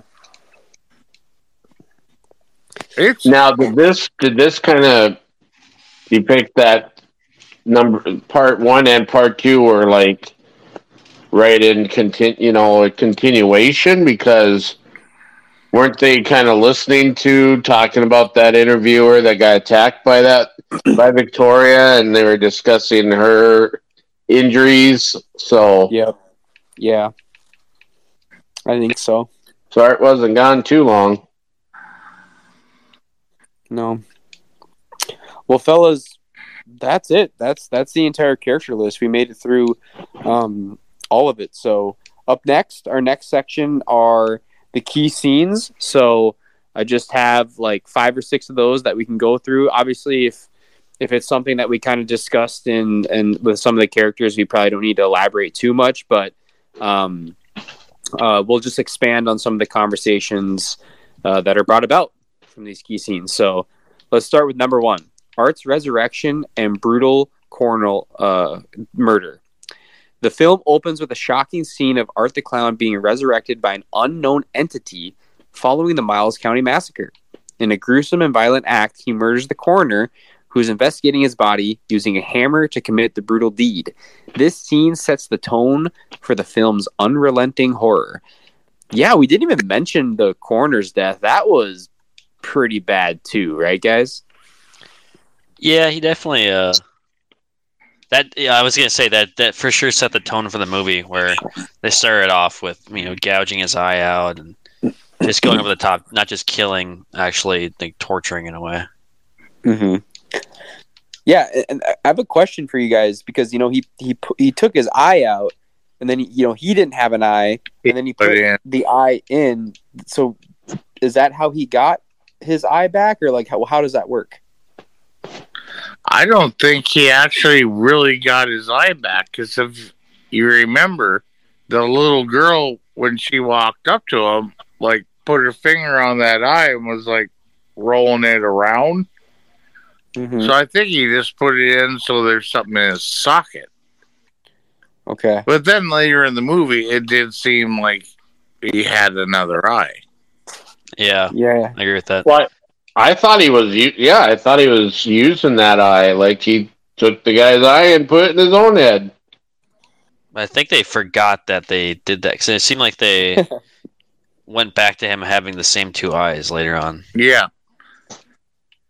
I'm Well, and back. he also took the brain out of the dude, didn't he? didn't he crack his skull open and take the brain out? Uh, yeah, I actually can't remember that. You just watched it, didn't you? Yeah. well, that's I'm. Pretty sure. I think, um, yeah, I think I believe he did. he ble- he beat him with the hammer, the, which I was like, well, that's not a big hammer. How are you doing that? But he beat him with a hammer, and then he like grabbed his skull and split in half and pulled his brain out. And then Yeah. uh, like, well, what's he doing? I didn't know if maybe he was like Frankenstein shit, and if something was damaged, he could put something in. Well, yeah, because he got shot in the head, so Right. I was thinking that maybe he put it in for his like own brain or something. Yeah, that's that's what I was wondering right away. Is okay, so can he just take things from other people and replace what's damaged to his? He's like Jeepers Creepers. Mm-hmm. Exactly. Needs to replace a body part, he just takes it from someone else. Yeah, I mean, obviously, I mean, I, Taylor, you didn't see the first one, but Nah. the beginning of this film is a straight continuation from the ending of the of the first one. So yeah, same uh, coroner's office, um, or, or morgue, I should say, and uh, yeah, so it really just begins where the last one left off, which I thought was a, a pretty good move. All right, let's move on to the next uh, scene here. We kind of talked about this one, but I do think it's kind of um, uh, a key scene. So, after his resurrection, Art the Clown visits a laundromat to clean his blood soaked garments. It's here that he encounters the little pale girl, a mysterious and sinister entity in similar clown attire. To the horror of a lone patron, Art interacts with the girl who is invisible to him before ruthlessly killing the unsuspecting witness. So, yeah, that's kind of true. He, he was kind of. Everyone okay? Sorry, that? that's me. uh he was very much standoffish and like confused with her at first and then he was like playing Chelsea patty cake in her pants. well no definitely like i mean he was still kind of like unsure about her and then it was like when she was poking his eye socket and like playing patty cake and that's kind of when he uh Went all in. he liked her or whatever He's like, she's got the same brain level as me. yeah But hey taylor so you Taylor have said, you know, it's almost like it was an entity or a a something sort of saying, "Hey, I'm here, and I'm telling you what to do," sort of thing. That's what it felt like to me, but she wasn't involved in the first movie, so no, I don't know. not at all. Well, So that Matt, confusing. was she one of the victims in the first movie? Not I in the first movie so. but she is one of his victims she's one of his first victims Yep. actually And that like mini series or the shorts they had or whatever. I and I haven't seen that, so possibly. Interesting. But Taylor, I wanted to ask you this. So you know the guy who's like sleeping in the laundromat, Yeah. and when he like woke up, he was like he was like rubbing his eyes. He's like, "Why? Like, what am I seeing?" For some reason, I couldn't stop thinking that like about you, like in that situation. Like I'd be like drunk and woke up or what? yeah, like you'd be like, it doesn't have to be a laundromat, but you'd just be like somewhere, and you'd be like What? pass the- out drunk. You'd like wake up and like you see this like half naked man in like a clown costume smeared in blood playing patty cake like with an invisible force like what what are you thinking at that point Oh Taylor? my god, I'd be so scared. I would not be. I probably wouldn't be like um. All my clothes would be there, so I couldn't leave. would you just pretend to fall back You'd asleep probably go and play Pat. I would. Uh, I would. Yeah, I would pretend to be asleep, but I would keep my eyes slightly squinted open. And he wasn't in a blood-covered uniform when he woke up. He was naked yeah with just his cloud shoes on and his I mean- mask, of course. I would be. uh Yeah, I don't know. I think that made me be like the most scared I'd ever been. If I saw a naked man that looked like that, like playing patty cake in the air, I'd be like, I would just think, yeah, this guy's probably gonna kill me. One of my brothers or sisters to say, "I don't know where I'm at. You need to help me right now." and that that part was funny where he's like Like how did how would he have gotten there? I don't know where I am. Yeah, that was Well- hilarious. You got a you got a mop stick for it. Yeah, that was an off-screen death, so that Yep. was uh, interesting. Um, okay, let's move on to the next uh, the next scene here. So it's Sienna's nightmare and Halloween preparation. So the film introduces Sienna Shaw, the teenager who's been having nightmares about Art the Clown. Uh, she's preparing for Halloween, putting the finishing touches to her angel warrior costume, which was designed by her late father. The scene reveals Sienna's emotional struggle as she deals with her father's recent passing and her determination to create a meaningful costume. So I think in this key scene, let's kind of unpack, yeah, that connection that she has to the to the uh, to the costume, the sword, and um, also the the nightmare se- sequence. Because I don't think we really talked too much um, about that. So yeah, Taylor, why don't you?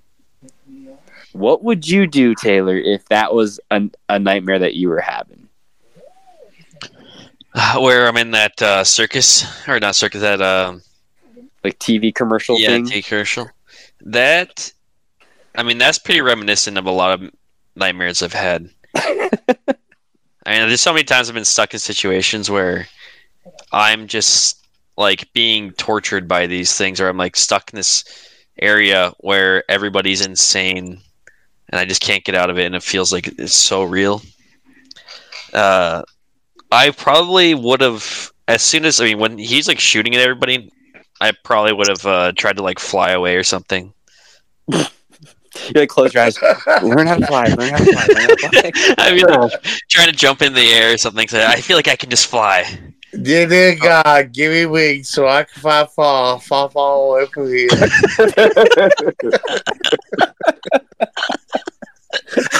Yeah, like that. Why'd you say it like that, Seth? That's as your Forrest Gump. What the fuck? I want to fly away. I hear Superman music again. It's that fight, like fucking sloth. What the fuck? fight or flight. Uh, What's that? It's yeah, it's, it's fight or flights. I mean, you gotta grow some wings and fly the hell out of there. You gotta try to fight this guy that just gunned down everybody. I got to ask you a question now. This will say a lot about you. What kind of wings do you have when you fly? Well, It wouldn't. I well, for me, it wouldn't actually be wings because anytime I've ever flown in a dream, it's like I'm uh pushing off the ground. But if I had wings, they'd probably be like beautiful uh angel wings, like a cherub. wings? Them are cool. I'd be like, sure. oh, Lord Almighty. Lord Almighty. That's awesome, Taylor. That was that was great.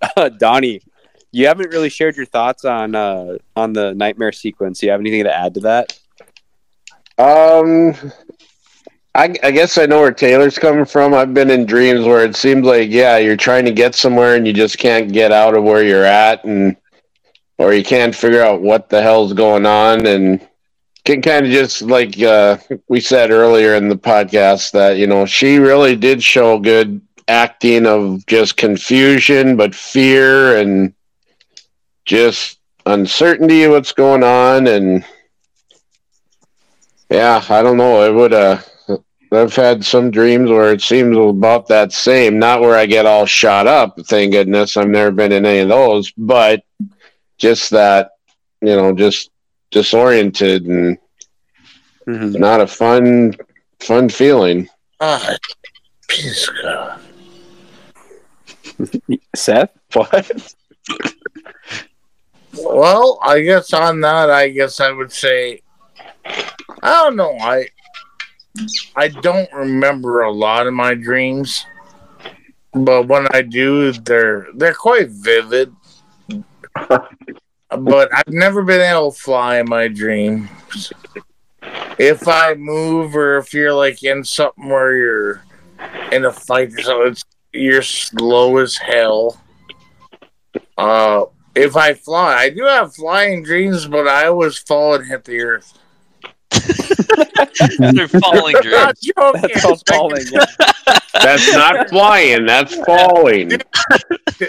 Flying down. like it's like I take off, and this is cool, but it takes so much energy. Pretty soon you're like, oh god, it's like running. You can only run so far. I can only fly so damn far, and I end up crashing into the ground. Okay, Sat there, you're like, you're like, this is fun. Oh shit! Oh shit! yeah, pretty much. Well, at Do least you realistic? Do you actually hit the ground? Yeah, That's not good. You're I'm always you're not supposed to. I'm alive, for, but I'm always worried that I fucked my grill up. What? Your grill. My teeth. Well, yeah. I would think your teeth are uh, now in your ass, but Oh, yeah. shit, So like, are my teeth? So as So- you're falling, Seth, you're like covering your mouth, like, no, my fucking, I don't want to hurt my teeth. Yes. What? No, yeah, I if think you live, you don't want to be ugly. well, if that ten million dollars, you can fix that too. Well, that's only if I let myself have an arm cut off and my Scalp and your kidney. and a kidney. Okay. You Let's move on. Let's move on to the next one here. Let's go to the next avenue here.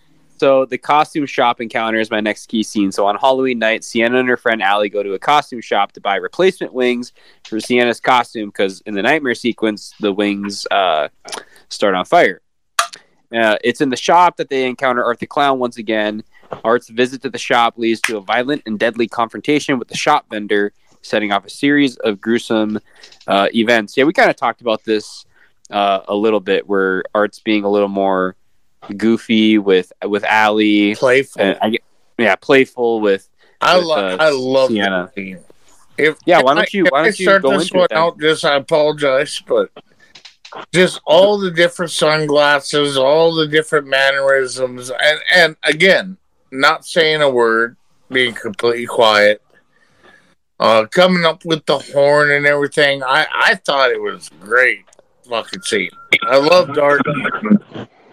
What I did, I love because do you know? Because at this point, no one's been killed really that anybody knows of. yeah. So you know, there's no reason to be scared. They just thinking, oh, another weirdo wearing that damn costume. But Right. when he has them boggle eye glasses on and he- they're going up and down, I, I just thought it was a good part of humor in a movie that could use a little humor, I guess. did you like the part where he was uh, took the change out to pay? Oh yeah, I knew something was going down. Mhm. I love the shop owner's like response. He's like, "What the fuck is this?" like, what you doing? He's so annoyed with him. Dude, can you pay for this or not? Mm-hmm.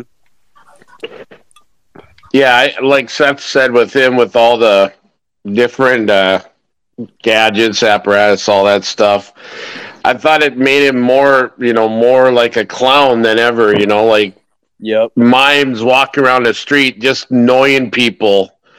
You know, doing their little shticks and Do you have a lot messing of with them, and you know that's kind of what clowns do. You know, like kind of, and that's what you know, kind of was an interesting turn with him. For sure. you got a lot of mimes in mine out north or Bismarck, North Dakota? Not anymore. Donnie took care of him. Man, we still gotta do some digging. I know. We got. I don't know if I want to anymore. The mimes are in a box. They're literally in a box.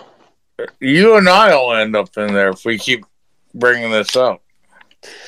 I know. Taylor, do you have anything to anything to add? I was I was gonna ask you, just because I know that you've worked like in the banking industry and some customer service. Like, what like what would you do if you had a dude like that? Like, it's the end of your shift. You're just like trying to go home, and this fucking guy is just being a nuisance. I would, uh, well, I, I would think that as soon as he was kind of harassing that girl and doing all that, I would say, "All right, man, you gotta just get out of here." I, w- I, I wouldn't be like constantly going, "Come on, man." I would at first, I would probably be like, "Can you please just wait your turn?" But yeah, at a certain point, I go, "Okay, dude, you need to, you need to go," and then I would probably have to. I wouldn't. Tr- I wouldn't trust letting that girl walk out on her own after that, like that guy behind her. Right. Yeah, no shit. I mean, the way he's following her and eyeing her up. So, I mean, that guy was he was obviously getting annoyed. I mean, it, like anybody would, but he was letting it go on for a while. That's when you walk around the counter with a damn stick, a big stick, and you go, "Motherfucker, get the hell out of here!" Pull his pants down, starts spanking the shit out of him. No, you smack the fuck out of some bitch. We don't play them games around here.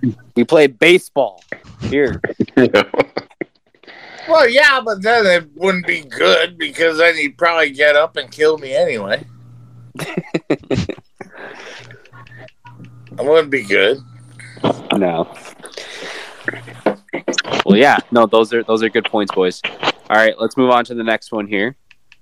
So, uh, the Terrifier haunted attraction showdown. So, the the film's climax takes place at the Terrifier haunted attraction, located at, located at a defunct carnival.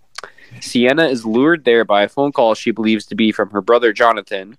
Once at the attraction, she faces Art the Clown in a terrifying showdown. Art kills several characters, including Sienna's friends, uh, Brooke, and chases her and another uh, character around through the haunted attraction.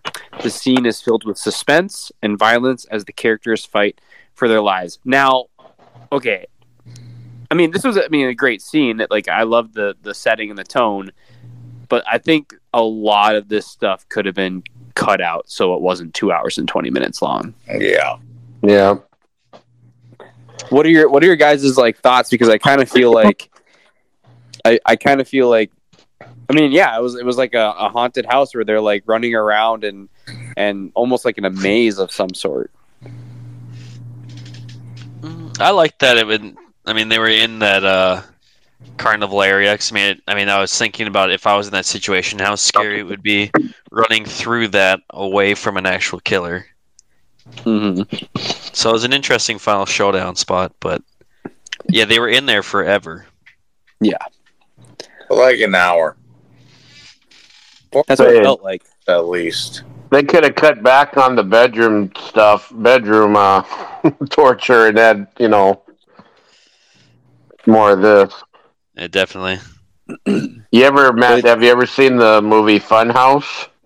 Yes, I want to. I want to actually uh, review it on the podcast. Yeah. One of I mean, I that's will- what it kind of a little reminded me because you're walking Yeah. around, it's dark, and yes, and not to go on a Creepy. tangent or anything, but that is a film that I watched when I was way too young, and it terrified the hell out of me. It, yeah, we got to cover that on this podcast. did you ever see that, Seth? No, but I guarantee I will now. I guess I'm doing it now. No, I. I don't know. I'm desensitized to this shit. Yeah, did, did you think that this this scene, like the climax scene, went on for a little too long? Climax scene. what? Are you talking about? Which one? Look, Like the final confrontation. Her and Art? Yeah, like the entire thing when they get to the carnival. Well, again, I will bring up. It's the first time I've seen somebody get boot fucked by clown shoes. That's a pretty damn good joke. Waka waka. Yeah. Okay. And I, okay. I'm watching it right now. Great. let's Yeah, let's she move on got to the. kicked in the face harder than hell. Yeah, she got fucked up. Yeah, Let's move on. Let's move on to the final key scene then. Okay. Um, this is kind of an extension of of the haunted attraction showdown, but it's the final battle and more so Sienna's mysterious resurrection. So Sienna, Jonathan, Art engage in a brutal final battle. Despite multiple attempts to kill Art, which was that's interesting. We should talk about that. He keeps coming back to life. In a surprising twist, Sienna is mysteriously resurrected by her father's sword, which it which she wields to finally decapitate Art. The scene is in a is a culmination of the film's tension and gore with a surprising supernatural element. So, uh, yeah, like I mean, Art was getting fucked up the entire time at the end too, and like, I mean, he might go down, but he was like getting up, back up right away, and um, yeah, it definitely seemed different from from the first film, like almost like he had like more power to him or something. I don't know, uh, Donnie, what do you think? Yeah, they almost uh, used the old Michael Myers and Jason, you know, where you think you got them, and then here they come back at you, and it's like, what's it to take? And that's what I kept yelling, cut his head off. so, and I, fucking head off. and I guess that's what it took. I guess. Uh, Taylor. Uh, yeah, the like Donnie was saying, it they just need to. It's one of those times where it's like obviously the, he's going to come back. Like they're off screen. He didn't. Uh, he's survived a severe beating before. Mhm. I mean, he came back from the morgue and he killed that guy. So obviously, you're gonna have to do something drastic. And it was, yeah, that that whole thing. I, I really did not like that ending that much. I mean, because he was just the way he was just kind of playing with them and everything instead of actually killing them, and then it was almost like he wanted them to kill him or something, like it was fulfilling Yeah. destiny or, or whatever. Because he was just whipping them and kicking. And then she comes back, and there's magic involved somehow with the sword, and like starts glowing, and I'm going, okay, what the hell's going on here now? Right. So that whole ending just really left things on a weird note. Sethri. Yeah, I, I'm sort of with Taylor on this. I was sort of confused.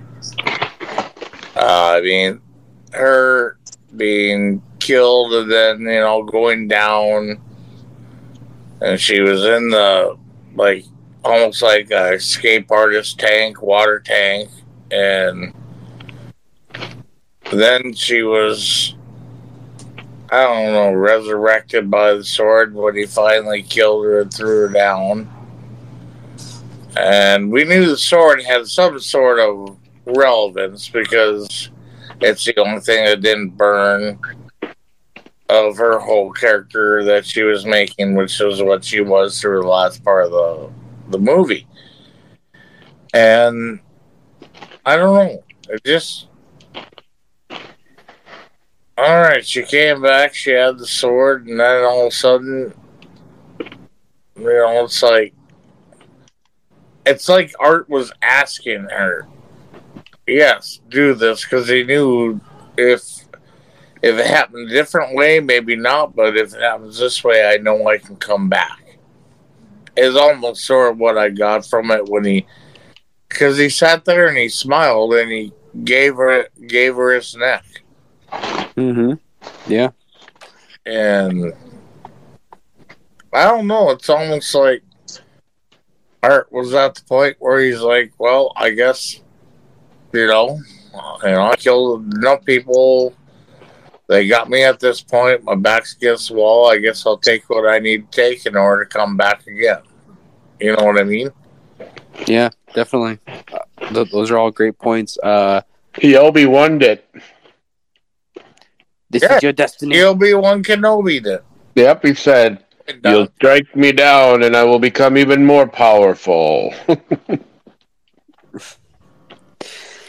fellas. That Part three. the end. Fellas, that is the end of our key scenes list. So we're officially done with the character list, and now the key scenes list. We are now on the home stretch of the podcast. So in the next section, let's talk about comparing this film to other to other films in the genre, or maybe some influences it might have had on other films we've watched, or vice versa. Um, yeah, I think I can just say from the last time um, we record an episode on the original. I mean, obviously there are elements of. I mean, Donnie mentioned Michael Myers and and Jason Voorhees uh, in this, but as far as like comparing it to other films, I mean, beyond that, I can't really think of anything recently that's come out that I could compare this to. Can you guys? Eh. Yeah, not really. I mean, the only thing I can think of is that uh, Winnie the Pooh movie where they didn't talk. Yeah. The villains didn't talk the whole time, and they just brutalized everybody they fought. Now, is that something you guys don't recommend? Is that movie? Yeah, Yeah, that one don't was. watch that. That's like if Terrifier had zero plot at all or any kind of acting. It looks like Yeah, it was made sad. by a guy that was like, uh, he he got his first camera, and he's like, Mhm. hey, let's make a movie. Mm. Yep. Well, that's Taylor what Seth Grace- would do with two two hundred fifty thousand. He'd get a camera and find a girl and make a movie. Jesus Christ. Oh, a willing girl. I Yeah. I hope so. Uh, no, that ain't happening. To what part? Lord. Yeah, uh, Hey, that- she ain't gonna be willing. Uh, No, honestly, uh, Terrifier, I do see similarities between him and say Freddy Krueger, Jason Voorhees, Michael Myers. You know, just somehow you're just an entity that no matter what happens, you will find a way to come back. Mhm. And Yeah. I, I mean, I did, I did actually enjoy this movie. I mean, there are disturbing parts of it, but I didn't mind it at all. I thought it was better than the first, personally. Okay. Uh, the first to me was just too much, just brutality for brutality's sake. And this, yeah, they Okay. were a little overboard with trying to spend an hour with the characters and what you're supposed to think of them. And they're like, you know, they did dive a little too deep into that. If they would have cut a half hour out of that, I think this would have been a, a wonderful, wonderful movie. Yeah, I mean that that's kind of leading me into the next uh the next section here. Um, Donnie, did you want to add anything, or you good? No, uh, yeah, I, I was gonna say he kind of reminds me a little bit of Leatherface Mm. because I think of all the other, you know, Jason, Michael, they just killed people. Sometimes they were kind of not the, you know, like getting thrown on an electric board and shocked, but they were, you know, I mean, Leatherface kind of toyed and, you know, hung them on a hook and then he'd take their skins. And I mean, I'm like, if they want to make another pretty brutal looking movie, they could do another one with Leatherface and really go for the, go for broke. So I guess that's a little what I would compare art a little bit to, just that style of brutality and all, you know, kind of enjoying it as well. I just thought of something that I've noticed throughout this movie, and I made a point that I wanted to talk about it. Okay. Do you notice that Art never uses the same weapon twice to kill a person? Never once. And Uh, to his to his death, Yeah. When he stabs our lead character with her sword, he drops it there. He never kills anybody with the same weapon twice. He always comes up with something new. Just gotta keep it Didn't he- fresh. Didn't he use the acid twice? Nope, just the one time. I He's got Uh, a whole bag of tricks. he injected the he injected the boy with uh, something, but The the boy. knocked him out. If it was acid, Jonathan? would have killed him. So yeah, I mean, I don't think Art ever has used the same weapon twice to kill a person. It takes the fun out of it. Well, we should He's check, got check both movies and make sure. he's got a big bag of tricks, so Mm, very much so. Very much Waka so. waka waka. okay. Okay, fellas. So yeah, th- those are all great points. I think that leads us into our uh, final thoughts and recommendations. So in this section, we'll just summarize our thoughts on the film, and then we'll give a rating and whether or whether or not we recommend the movie. So I, Hey- I can lead. Hey. Matt, Yeah. I apologize to interrupt you, but we never did. It just came to me. We never did talk about you know the mom seeing the daughter in the bedroom. But then he goes down to the front door to meet the trick or treaters with her her the mother's head. Oh yeah, that is a scene we forgot to mention. And then the kids are grabbing their candy and they're like, "Ew, it's sticky." She's like, "Oh, that's just the fake blood." And, uh, that was pretty uh, nasty. And then he slaps the other kid's hand for trying to take another piece of candy. Well, just Another chubby kid. fat Poor Yeah. chubby. ch- one. You're lucky you don't get an apple. Yeah, no, that was a great scene. Um, Sorry. yeah, but I, I no, no worries. I, I can lead us off here in the final thoughts and recommendations. So, yeah, I mean, like, I would say I liked the film. Um, I liked that we got a little more world building in this one. Um, we weren't just in like one location like the first film. Uh, well, mostly, but uh, I mean, it's a hard watch though, and I, I, I mentioned that before. So I don't think I'll like to be honest with you guys. Like the first time watching this, I was like excited because there was a lot of hype behind it um, in the media. So I was excited, but like the second time through to watch it for the podcast, I really wasn't that excited because I already see I've already seen everything. It wasn't new to me, and I knew that it was a brutal film, a disturbing film uh, to get through. So it actually took me like two nights to to end up watching it because I like watched it an hour and hour and fifteen minutes each. We just Um, one more scene there, bud. Well, hold on a second. so, as far as uh, a rating system, I'd probably go with uh, hmm, clown horns. Out of ten clown horns, I'd probably give this a five out of ten clown horns. And this is this is not just like in horror horror movies for gen in general, but like probably more of like it's like subgenre of like low budget horror slasher torturous type stuff. Um i would not recommend this to a regular horror fan though. Uh donnie you want to go next? Uh, I am like right there with you. Like I said, I, I thought about trying to watch it a second time, and I just really didn't want to or couldn't. And who knows if maybe a couple weeks from now or maybe next year I may try to watch it again.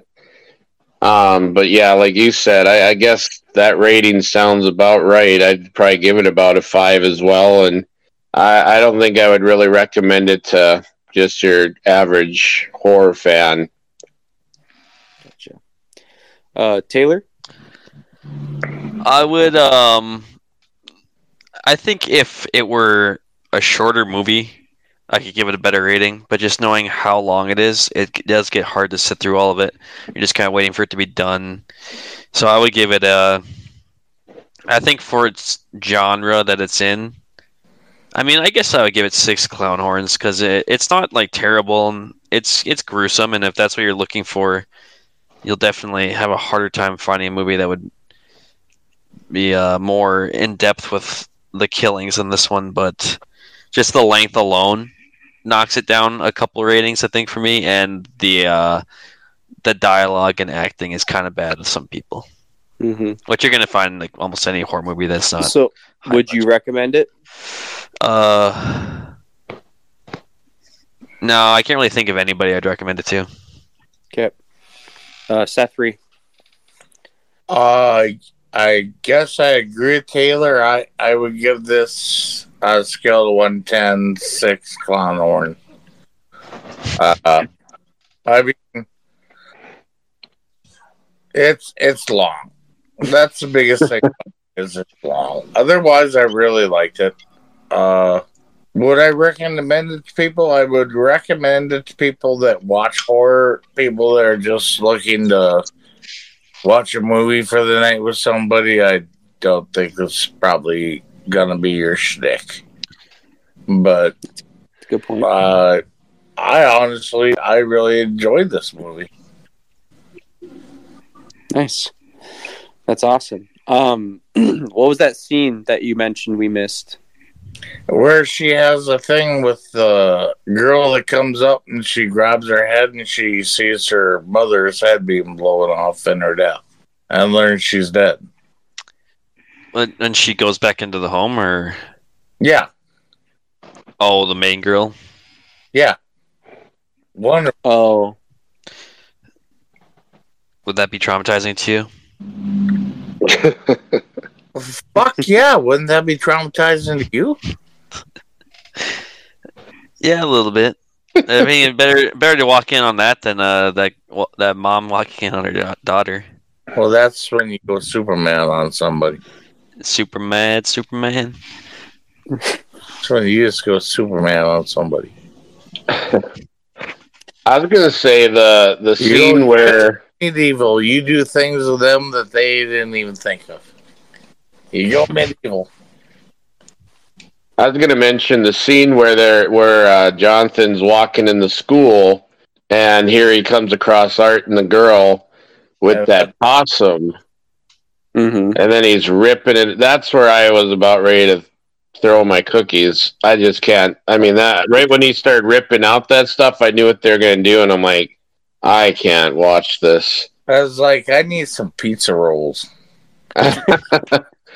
I'm like, he had a thing about like, didn't he in the mother's face like shove like some paper? Like he had a thing about stuffing things into people's body parts or pouring and then rubbing sa- salt in that girl, and well, yeah, he's a mean motherfucker.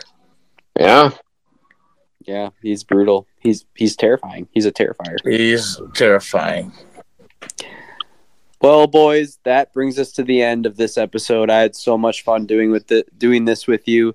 Um, I just want to thank all my listeners uh, for tuning in, um, my loyal listeners and people that are new coming across the film room. Um, I hope you're enjoying this content. This this month of October has been so much fun. I think last year we did one or two episodes. I don't even, yeah, maybe we only did one this October we did four total episodes. It was a lot of work, but it was a lot of fun to talk with all of you. Um, and uh, yeah, we did a bunch of different films that I felt like w- weren't very uh, similar. So it's been a great time. I hope all the listeners are are enjoying this. Um, if you want more content from the film room, I highly suggest that you pop on over to our social media accounts. We're on Facebook, Twitter, Instagram, and TikTok. Um, we're pretty active on TikTok. We have a bunch of uh, uh, videos on there. So I, I put like our highlight clips of certain episodes on there and I try to link to the podcast. Um, so head on over to those if you want more uh, content from the film room or just like general information. And if you'd like to support the show, you can head over on to head on over to patreon.com backslash the film room horror where we have a bunch of different content uh, coming out. You get early access to episodes, so that's probably around uh, 24 hours before I re- release it to like Apple Podcasts and Spotify. Um, I have uh, written blogs, movie reviews, um, Patreon exclusive episodes. I'm working on a Halloween fan script right now. I'm about 20 pages in. Um, I'm hoping to get probably finish up like 30 to 35 pages of it and then publish that first section to Patreon. So if you're interested in reading that, head on over there. And here's the kicker, folks it's $1 a month. $1 per month. That's as little as it costs. That's the first tier that you can get to unlock exclusive access. So, like I said, it's not required, but it's very much appreciated if you want to support the show. Now, other ways that you can help the show out is to leave a rating and a review on Apple Podcasts, Spotify, iHeartRadio, wherever you're listening to this podcast. That is the greatest way to promote the show and help the show grow and reach new listeners. Whew. All right, boys. Like I said, this has been an amazing time. Um, did you guys enjoy this episode? Yeah, it was pretty fun. yeah, always I think it went well, and I think we all didn't step on each other's toes too bad. So Mm-hmm. Yeah, it was a great time. So, yeah, we'll have to talk about uh, some some some new ones to to cook up for the for the winter time. I honestly haven't been thinking that far ahead, just because I've had so many of these going on in the month of October that I haven't even built out a schedule for November or December. But I'm sure we'll we'll get some stuff out there. So, uh, so Matt, who did you talk to about the fun house? Did you and Um, I haven't talked to anybody about that. I Oh. that's just that's just been on a on. I have a list of movie ideas, so that's that's on my list. So yeah, if you wanna you you you wanna take team that with me, let's do it. okay. I do that one. So yeah, no- no, reach out. Oh, Go ahead.